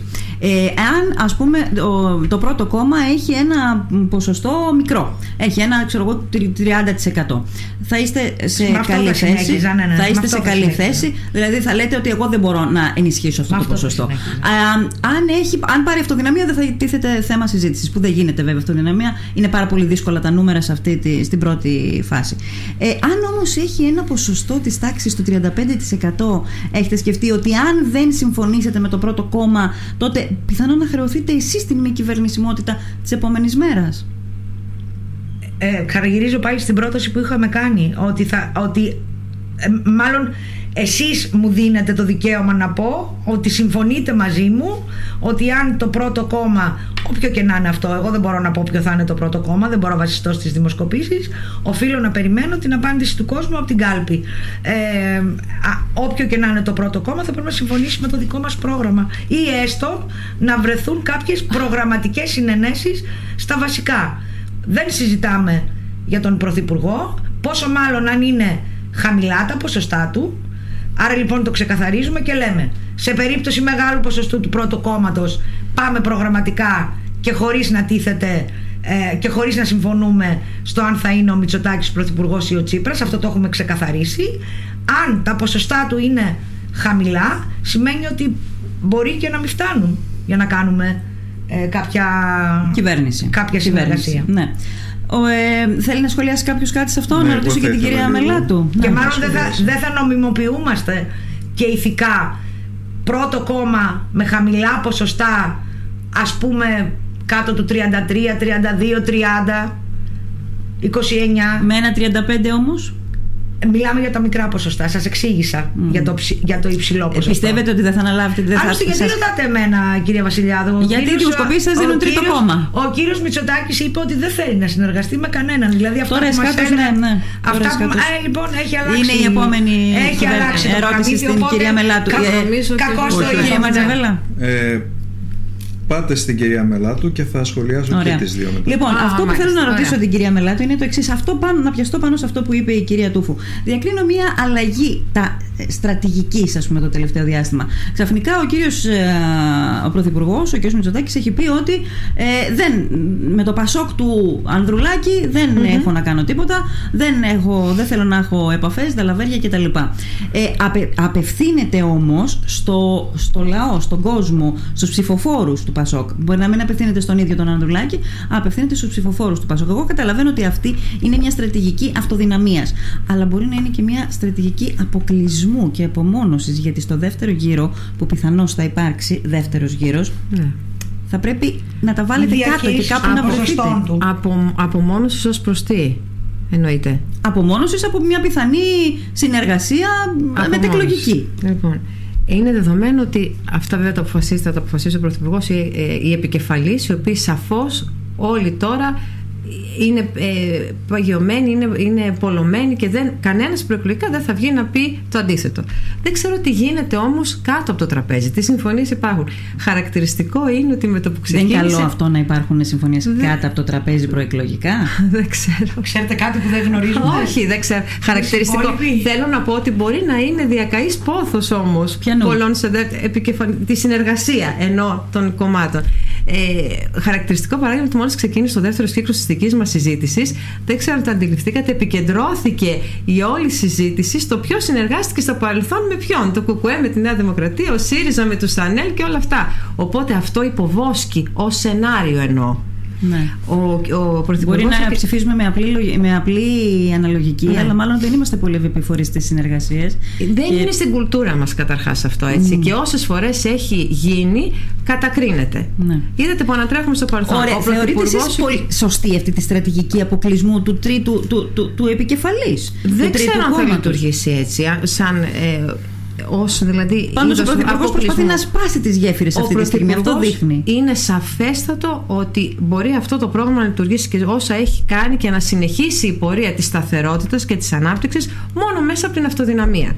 Δεν μπορεί. Είναι ένα κόμμα το οποίο η Νέα Δημοκρατία Φυσικά, χάνοντας μετά από το, αυτό το θλιβερό, το τραγικό γεγονός στα Τέμπη, υπήρχε αγανάκτηση. Είναι δεδομένο αυτό το πράγμα γιατί ε, ουσιαστικά η αγανάκτηση ετών ως πώς, το, πώς λειτουργούν κάποια πράγματα. Ήρθε και κορυφώθηκε με ένα πολύ τραγικό τρόπο και αυτό προφανώς προσωποποιήθηκε στην κυβέρνηση και στην πολιτική της Νέας Δημοκρατίας. Σε ποιον θα θέλετε να... Σωστά, δεν το αμφισβητώ εννοείται. και ό,τι και να πούμε οχριά.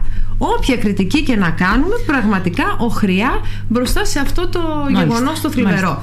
όμως νομίζω με την καθίζηση αυτού του συναισθήματος της αγανάκτησης αρχίζει λοιπόν και ο σκεπτόμενος άνθρωπος το καταλαβαίνει και το βλέπει πια πιο αντικειμενικά βάσει με ποιον πρέπει να βαδίσει αυτή η χώρα. Ναι. Γιατί ο Κυριάκος Μητσοτάκης έχει δείξει τα δείγματά του και δεν είναι μόνο όσα αναφέραμε στο οικονομικό, τα, μέτρα, τα οικονομικά τα μέτρα που ελήφθησαν και θα εξακολουθήσουν να ενισχύονται.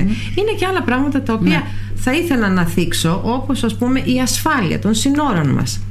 Πολύ βασικό ε, με το φράχτη που γίνεται, με, το, με τις αρθρώες ανεξέλεγκτες εισρωές προσφύγων που έζησε και η Λέσβος όλο αυτό το διάστημα και άλλα νησιά μιλάω για τη Λέσβο γιατί είναι στο νομό μας που περιορίστηκε από το 75% στο 10% που έχει η εικόνα της Λέσβου αυτή τη στιγμή αν πηγαίνετε δηλαδή πριν όσο ήταν σε έξαρση το μεταναστευτικό με σήμερα δεν έχει καμία σχέση υπάρχει ένα απίστευτο νοικοκύριο με τους ανθρώπους τα επόμενα χρόνια με τις υπερδομές που σχεδιάζονται για τα νησιά και το μέλλον που έχει επιλεγεί για αυτά Μα όταν έχουμε μια δεδομένη κατάσταση, πρέπει να την ελέγξουμε. Αυτό είναι το θέμα. Ο έλεγχος είναι. Και επιλέξατε τα πιο ευαίσθητα σημεία της χώρας.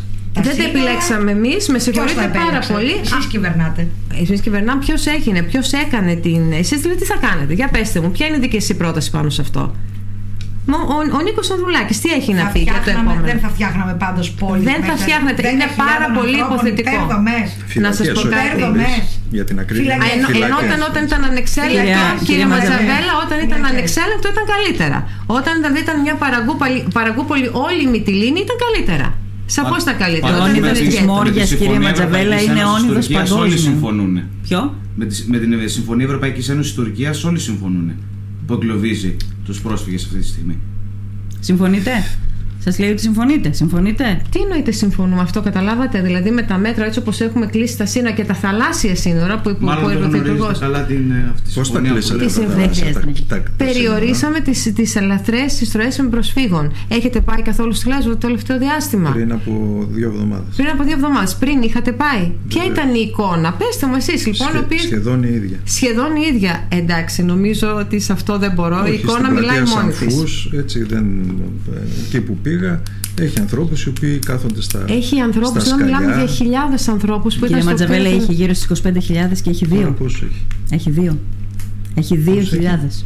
2.000. Νομίζω ναι, πρέπει να βλέπουμε και την εικόνα αλλά και τα Δηλαδή, να, ε, η κριτική να την κάνετε βεβαίως, αλλά να μην, να μην ξεχάσουμε το, το έγκλημα της Μόριας, το όνειδος της Μόριας, μην το ξεχάσουμε.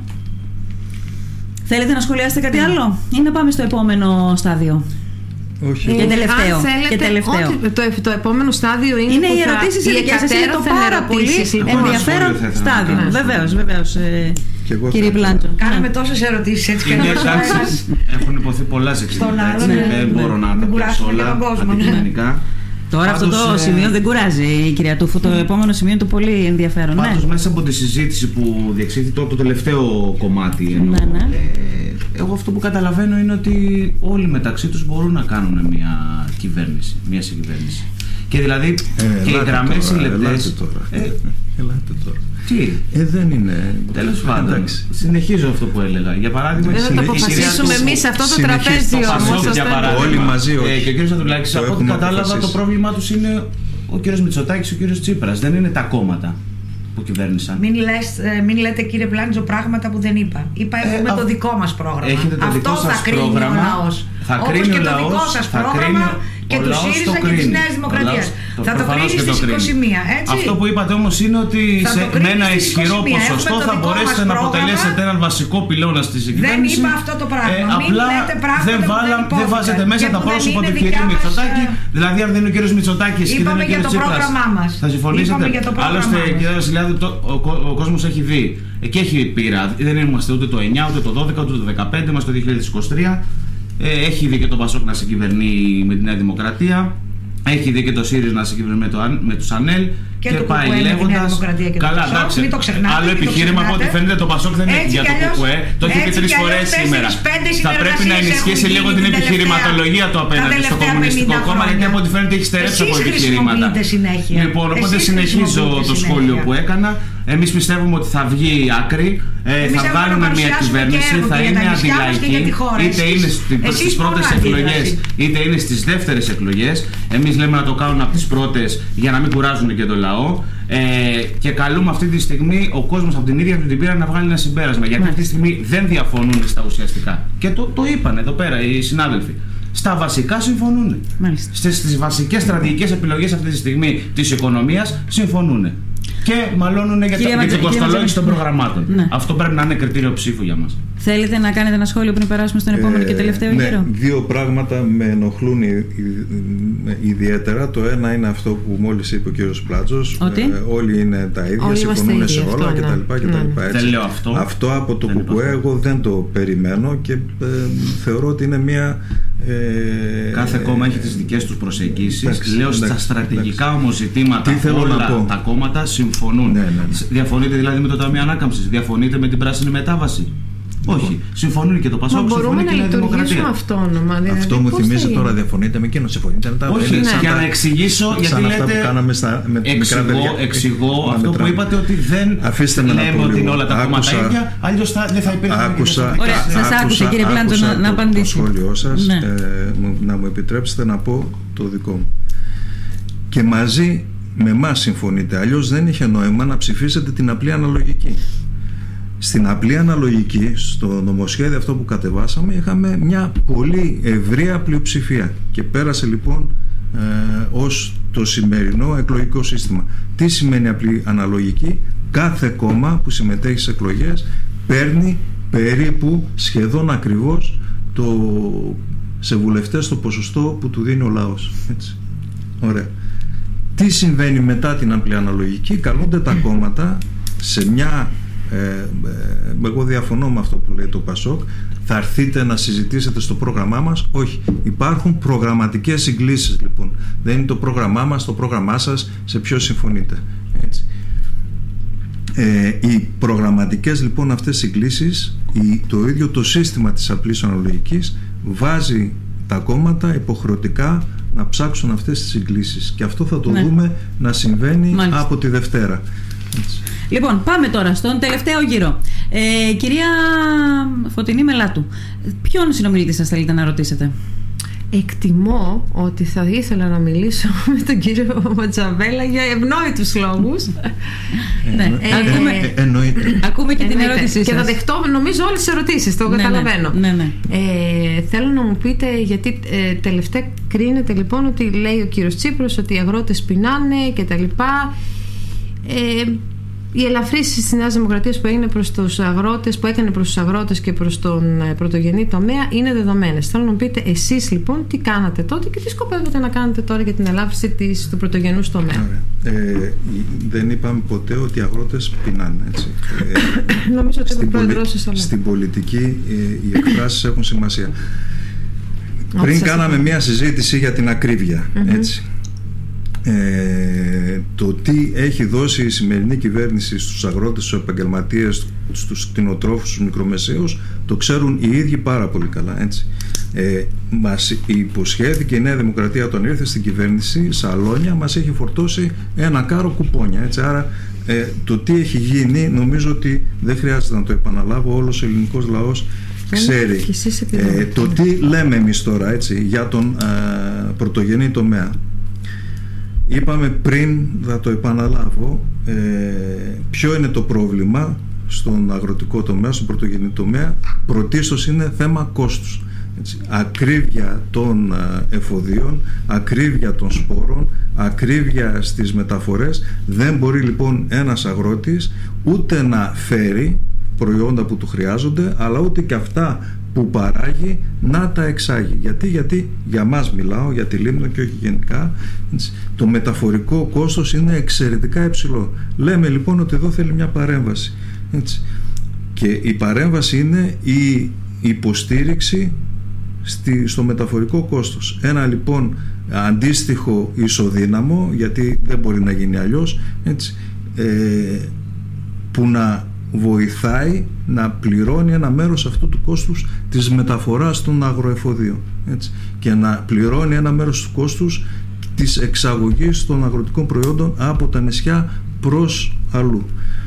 Ε, ακρίβεια ε, στο, στα καύσιμα στην ενέργεια. Τι λέμε λοιπόν, λέμε ότι ε, μειώνουμε σε βασικά είδη διατροφής ε, το ΦΠΑ Μειώνουμε όμως, μηδενίζουμε τον ειδικό φόρο κατανάλωσης στα καύσιμα για τους αγρότες. Έτσι, θεωρούμε ότι αυτό είναι ένα εξαιρετικά ε, σημαντικό μέτρο για να τους στηρίξει. Ξέρετε ότι ε, στα, ε, οι κτηνοτρόφοι ειδικά έχουν ένα πάρα πολύ μεγάλο πρόβλημα, ειδικά στη Λίμνο, ε, με τα κουνέλια πολύ. Αυτό έχω μιλήσει πάρα, με πάρα πολλούς ανθρώπους οι οποίοι λένε εγώ θα. Εδώ και 20 χρόνια είναι το κουνέλια όμως, δεν είναι ναι, κάτι καινούριο. Ναι, δεν είπα ότι είναι καινούριο. Το θέμα είναι τι κάνουμε για να τα αντιμετωπίσουμε. Ναι, θα μπορούσαμε να έχουμε πριν από 5 χρόνια, αυτό εννοώ. Ναι. Ε, αυτό που λένε λοιπόν οι άνθρωποι είναι προτιμώ να κόψω ε, το κουπάδι, να το πουλήσω, να το σφάξω, έτσι, παρά να έχω να ναι. αντιμετωπίσω ναι. αυτό το πρόβλημα. Τι λέμε εμείς λοιπόν γι' αυτό, ναι. έτσι.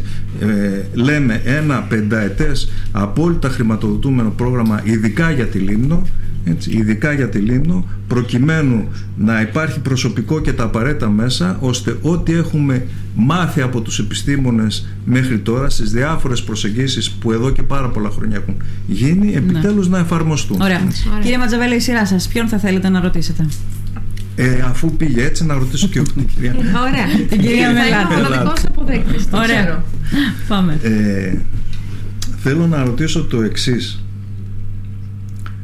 ε, όταν ήρθε στην κυβέρνηση η Νέα Δημοκρατία ε, ήρθε με ένα εξαιρετικά φιλόδοξο πρόγραμμα ε, που έχει να κάνει με επενδύσεις. Αυτό που έχει προμετωπίδα η Νέα Δημοκρατία είναι επενδύσεις οι επενδύσεις, οι επενδύσεις που θα φέρουν δουλειά θα φέρουν έτσι, θα ε, γινόντουσαν ε, υδατοδρόμια σε όλα τα νησιά δεν έγιναν θα γινόταν που αυτό δεν μας ενδιαφέρει και τόσο πάντως είναι χαρακτηριστικό το μεγάλη, η μεγάλη επένδυση του, ε, του ελληνικού και τα λοιπά πράγματα που δεν γίναν τι δεν έγινε όμως; του ελληνικού. έχω δει θα τελείωνε έτσι θα έμπαιναν οι μπουλντόζες σε ένα μήνα. Δύο χρόνια κορονοϊό, να τα θυμίσουμε όμως και αυτά, δεν μπορούν να φύγουν. ο κορονοϊός δεν έκλεισε τη δημόσια διοίκηση. Δεν ανέστηλε την, την δεν δραστηριότητα. Τη δημόσια δεν, διοίκηση. Τη δημόσια διοίκηση αυτό. Δεν έχει να κάνει όμως με τη δημόσια διοίκηση μόνο. Γιατί όπου, το, όπου ήθελα... το θέλουμε το, το θυμόμαστε και όπου Εγώ όχι. Αυτό που ήθελα να ρωτήσω είναι Παρακαλώ. το εξής. Μέχρι τώρα φαίνεται ότι οι επενδύσεις που έχουν γίνει δεν αφορούν παραγωγικές υποδομές αφορούν αύξηση του μετοχικού κεφαλαίου, αφορούν εξαγορές, αφορούν πράγματα δηλαδή τα οποία έχουν να κάνουν με, την, ε, με τον καιροσκοπισμό του κεφαλαίου. Ήθελα να σας ρωτήσω, τέσσερα χρόνια δεν είδαμε καμιά μεγάλη επένδυση, πόσο μάλλον του εξωτερικού που λέγατε.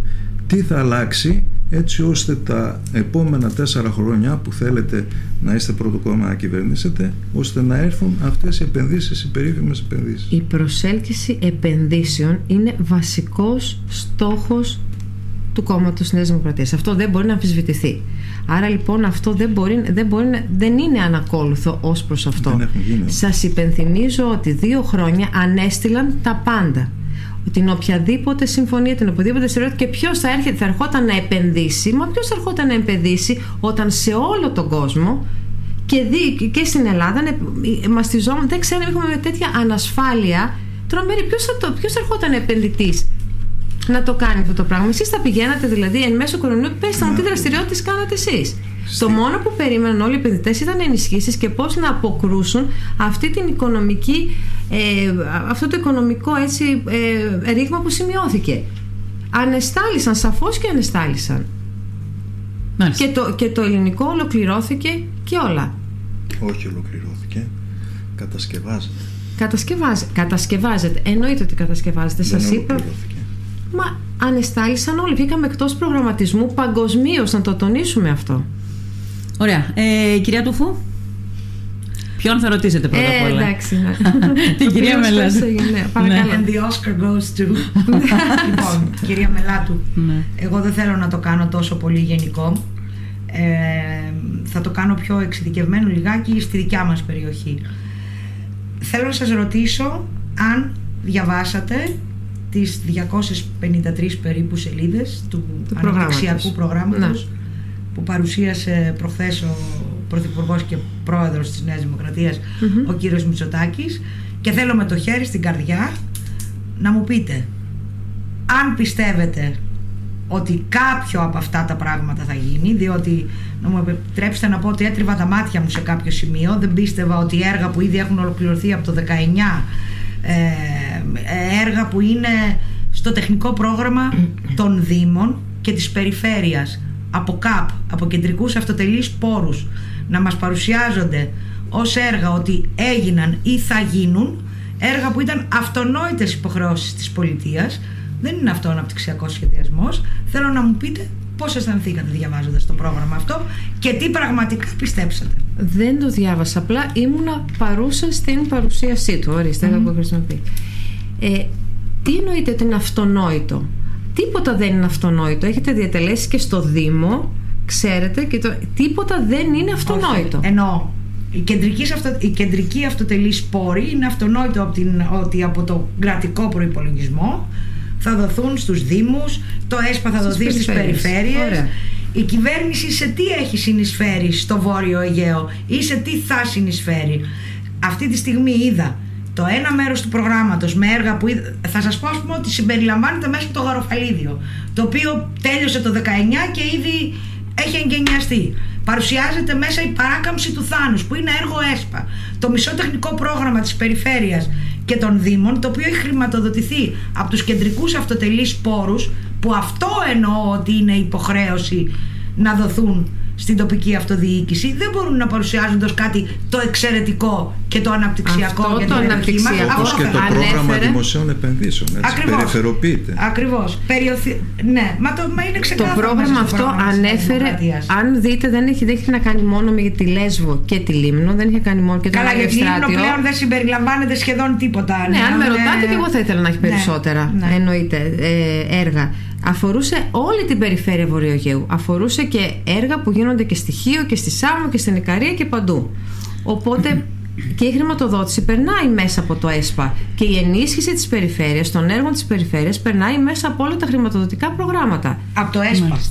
Το ΕΣΠΑ δεν είναι κρατικά χρήματα, είναι ευρωπαϊκά προγράμματα. Είναι και κρατικά χρήματα. Και κρατικά χρήματα. Πολύ λίγα, όχι πολλά. Πολύ λίγα. Εντάξει, είναι στον, θέλουμε να στον αναπτυξιακό σχεδιασμό όμως. Ναι, Ωραία. Έχετε να, να συμπληρώσετε; Ωραία. Κύριε Πλάντζο, θα ε, αλλάξετε ή θα πάμε στο ίδιο μοτίβο; Τι εννοείτε; Σε ποιον θα θέσετε ερώτηση; Στη κυρία Μελάτου. Ωραία, εντάξει, ναι. Λοιπόν. Θα πάρεις και τον γκραμ. Ε, ο κύριος Πρωθυπουργός έχει χαρακτηρίσει πρόσφατα μάλιστα τα νησιά μας νατοικά. Ε, παράλληλα βλέπουμε πως ε, είμαστε μια χώρα μέλος του ΝΑΤΟ με βάσεις από την Σούδα μέχρι την Αλεξανδρούπολη. Ε, η εμπλοκή και η συνεμπλοκή της Ελλάδος μας, ε, της χώρας μας βαθαίνει όλο ένα και περισσότερο με αποστολή εξοπλισμού και στρατιωτικού εξοπλισμού και όπλων ε, Σε αυτό θεωρούμε εμείς ότι έχετε συμμάχους ούτως ή άλλως στο Πασόκ και το ΣΥΡΙΖΑ. Συμφωνούν στην ατοική εμπλοκή της χώρας μας. Τι έχετε να πείτε λοιπόν πάνω σε αυτό το ζήτημα, ε, θα συνεχιστεί αυτή η πολιτική της επικίνδυνης εμπλοκής για τη χώρα μας; Η επικίνδυνη εμπλοκή έχει να κάνει με τη συμμετοχή μας, ότι είμαστε μέλη του ΝΑΤΟ και υποχρεούμαστε. Με τον πόλεμο στην Ουκρανία που στέλνουμε προς... να την ξανακάνω, θέλετε να. να... Όχι, θέλω να πω ότι από τη στιγμή που δεν είμαστε τώρα, δεν μπήκαμε τώρα στο ΝΑΤΟ, είμαστε μέλη εδώ και τόσα χρόνια. Αυτό λοιπόν από τη μία μας έχει, έχει αποσοβήσει και κάποιους κινδύνους εχθρικούς, εχθρικές συμπεριφορές ενα, ε, εναντίον της πατρίδας μας. Από εκεί και πέρα όμως απορρέουν. Όπως εννοείται, για παράδειγμα, την Κύπρο. Ο, την Κύπρο εννοείται το 1974. Βέβαια. Στο ΝΑΤΟ ήμασταν και τότε. Και τότε ήμασταν στο ΝΑΤΟ και εντάξει. Στα κατα... ήμασταν στο ΝΑΤΟ. Και στα ήμασταν στο ΝΑΤΟ. Υπάρχουν όμως και κάποιες υποχρεώσεις. Δηλαδή αυτό το έξω από το ΝΑΤΟ και να απομονωθούμε ε, και να μην έχουμε. Η συμβολή η ερώτηση θέλεις να επαναλάβεις λίγο το διατάφτα της ερώτησης. Το δηλαδή, διατάφτα. Να γιατί μας βάζει σε εμπλοκές, τι εννοείται; Αυτή τη στιγμή διεξάγεται ένας συμπεριλιστικό πόλεμος στον Τον οποίο διεξάγει η Ρωσία. Κατ' ουσία και να μην το εννοούν, αυτό θέλει. Με την εμπλοκή της Ρωσίας στην Ουκρανία, τη συμμετοχή ε, του ΝΑΤΟ στην ε, πόλεμη περιοχή. Ο επιτιθέμενος όμως, Σπύρο μου, είναι η Ρωσία. Βέβαια. Ο επιτιθέμενος. Βέβαια. Να, να, να ξέρουμε ότι μιλάμε σε ίδιο. Ο επιτιθέμενος ή ο. Η Ρωσία εισέβαλε στην Ουκρανία. Ναι. Προφανώς. Ναι. Ε, βέβαια, επειδή τώρα κάνω ερώτηση και δεν κάνω το Συγγνώμη, συγγνώμη, συγγνώμη. Ολοκλήρωσε την ερώτηση. τον ρόλο και του ΝΑΤΟ και στην περιοχή Ολοκλήρωσε την ερώτηση. Οπότε έχουμε μια δεδομένη κατάσταση. Σε αυτή την κατάσταση η χώρα μας ως μέλος του ΝΑΤΟ ε, εμπλέκεται ενεργά. Στέλνει ναι. όπλα, στέλνει εξοπλισμό στρατιωτικό και από τα νησιά μας και από τη Λίμνο και από όλα τα νησιά του Αιγαίου και ενισχύει αυτή την στρατιωτική εμπλοκή και βαθαίνει ε, την εμπλοκή της χώρας μας στον πόλεμο αυτόν. Μάλιστα άλλωστε και ο κύριος ε, και ο Πούτιν το έχει δηλώσει ότι οι χώρες που έχουν βάσεις του ΝΑΤΟ και συμμετέχουν σε, ε, στην πολεμική εμπλοκή αποτελούν και άμεσο στόχο. Επομένως, αυτό που λέμε εμείς είναι ότι η χώρα μας μπαίνει σε σοβαρούς κινδύνους σε ένα ενδεχόμενο ανάπτυξη. Την ερώτηση, την ερώτηση, κύριε ε, Επομένως, λέμε εμείς ότι σε αυτή την κατάσταση που έχετε συμμάχους το ΣΥΡΙΖΑ και το ΠΑΣΟΚ, ε, θα συνεχίσετε αυτή την πολιτική της επικίνδυνης εμπλοκής της Ελλάδος στον πόλεμο; Θα μου επιτρέψει, κύριε Μπλάτζο, να διαφωνήσω ότι η, η συμμετοχή μας στο ΝΑΤΟ μας, έχει, μας φέρνει σε επικίνδυνο, σε μια επικίνδυνη κατάσταση και, μη, και στοχοποιούμαστε για τον από πόλεμο. Κάποιους, για τον πόλεμο. μιλάω. Η για τον ΝΑΤΟ ξέρω ότι συμφωνείτε, εντάξει. Και, εμείς και η συμμετοχή μας λοιπόν δεν έχει, μας έχει αποσοβήσει κατά καιρούς και από κινδύνους. Από εκεί και πέρα, αν οι εμπλεκόμενοι στον πόλεμο το χρησιμοποιούν κατά το δοκούν, ότι ξέρετε μην ενισχύετε την Ουκρανία για παράδειγμα γιατί εσείς θα έχετε πρόβλημα και ακούγεται περισσότερο ως απειλητικό. Εμείς είμαστε μέλη του ΝΑΤΟ και, και μέλη της Ευρώπης και υποχρεούμεθα να κάνουμε κάποια πράγματα. Τι θα προτείνετε δηλαδή; Άρα θα, θα προτείνετε την αποξένωση, την απομόνωση; Θα κερδίσαμε κάτι με αυτό; Εγώ πάντως ξέρω ότι 70 χρόνια οι λαοί της Ουκρανίας και της Ρωσίας ζούσαν ειρηνικά και δεν είχαν ποτέ πολεμικές εμπειρίες και δεν φταίει η Ελλάδα όμως δεν φταίει η συμμετοχή της Ελλάδας με ένα αυτό. διαφορετικό σύστημα και με διαφορετική οργάνωση της οικονομίας που αυτή τη στιγμή εδώ πέρα όλοι αποστολίστε. Ε, Κύριε Πλάντζο, ε, ρωτάτε και απαντάτε. ξεκινήσαμε λοιπόν. Ρωτάτε και απαντάτε, λέω. Ταυτόχρονα. Ναι, μας τελείωσε, τελείωσε η απάντηση. Η απομόνωση δεν είναι. Τελείωσε. Ωραία, ωραία. Μίλησα και λοιπόν, τώρα θα συνεχίσουμε να στέλνουμε όπλα στον πόλεμο στην Ουκρανία. Αυτό το κεφάλαιο δεν το ανοίξαμε και ευτυχώς γιατί νομίζω πολύ και η Μάγδα επίσης τη βλέπω και κάνει με το ε, φυλάδιο αέρα. Θέλω να σας ευχαριστήσω πραγματικά από την καρδιά μου για τον πολιτικό πολιτισμό πρώτα απ' όλα. Καθίσαμε σε ένα τραπέζι, καθίσατε σε ένα τραπέζι, συζητήσατε, κουβεντιάσατε. Αυξήθηκαν κάποια στιγμή οι τόνοι, αλλά δεν πειράζει. Θυμάμαι κάποιους παλιούς πολιτικούς που έλεγαν παιδί μου, εκλογές χωρίς και λίγο πάθος δεν είναι εκλογές. Έτσι. Ε, Πρέπει να το ξαναβρούμε το πάθος, γιατί βλέπω μια προθυμία ε, στο νέο κόσμο. Το, και αυτό θα ήθελα να τονίσω. Ένα μέτριο πάθος να βρούμε, μην φτάσουμε στο. Όχι, ε, ε, είμαστε στο. δεν μπράβο, έχουμε καθόλου. Ωραία, Οπότε ναι. να ενισχύσουμε λίγο και τους νέους. Θα ήθελα να παρακαλέσω πραγματικά ναι. και οι νέοι να σηκωθούν να πάνε στην κάλπη. Είναι συνταγματικό τους, δημοκρατικό τους mm-hmm, δικαίωμα. Mm-hmm, δεν μπορώ mm-hmm. να πω νέους ανθρώπους να λένε Όχι, δεν ήταν πάντα αυτονόητο. Μπράβο, ναι. Σε ορισμένες χώρες δεν είναι ακόμη. Ακόμα αυτό ακριβώς. Και έχω δηλαδή με στεναχωρεί και θλίβομαι ναι. όταν λένε όλοι οι ίδιοι είστε. Δεν το ναι. δέχομαι. Εμεί εδώ δεν είμαστε. Λοιπόν, ίδιοι, νομίζω θα το ξανακάνουμε. Σε αυτό όλοι. Σα ευχαριστώ πάρα πολύ. Να είστε καλά. Καλό βόλι. Καλό βόλι. Να είστε καλά. σε όλου. Καλή επιτυχία.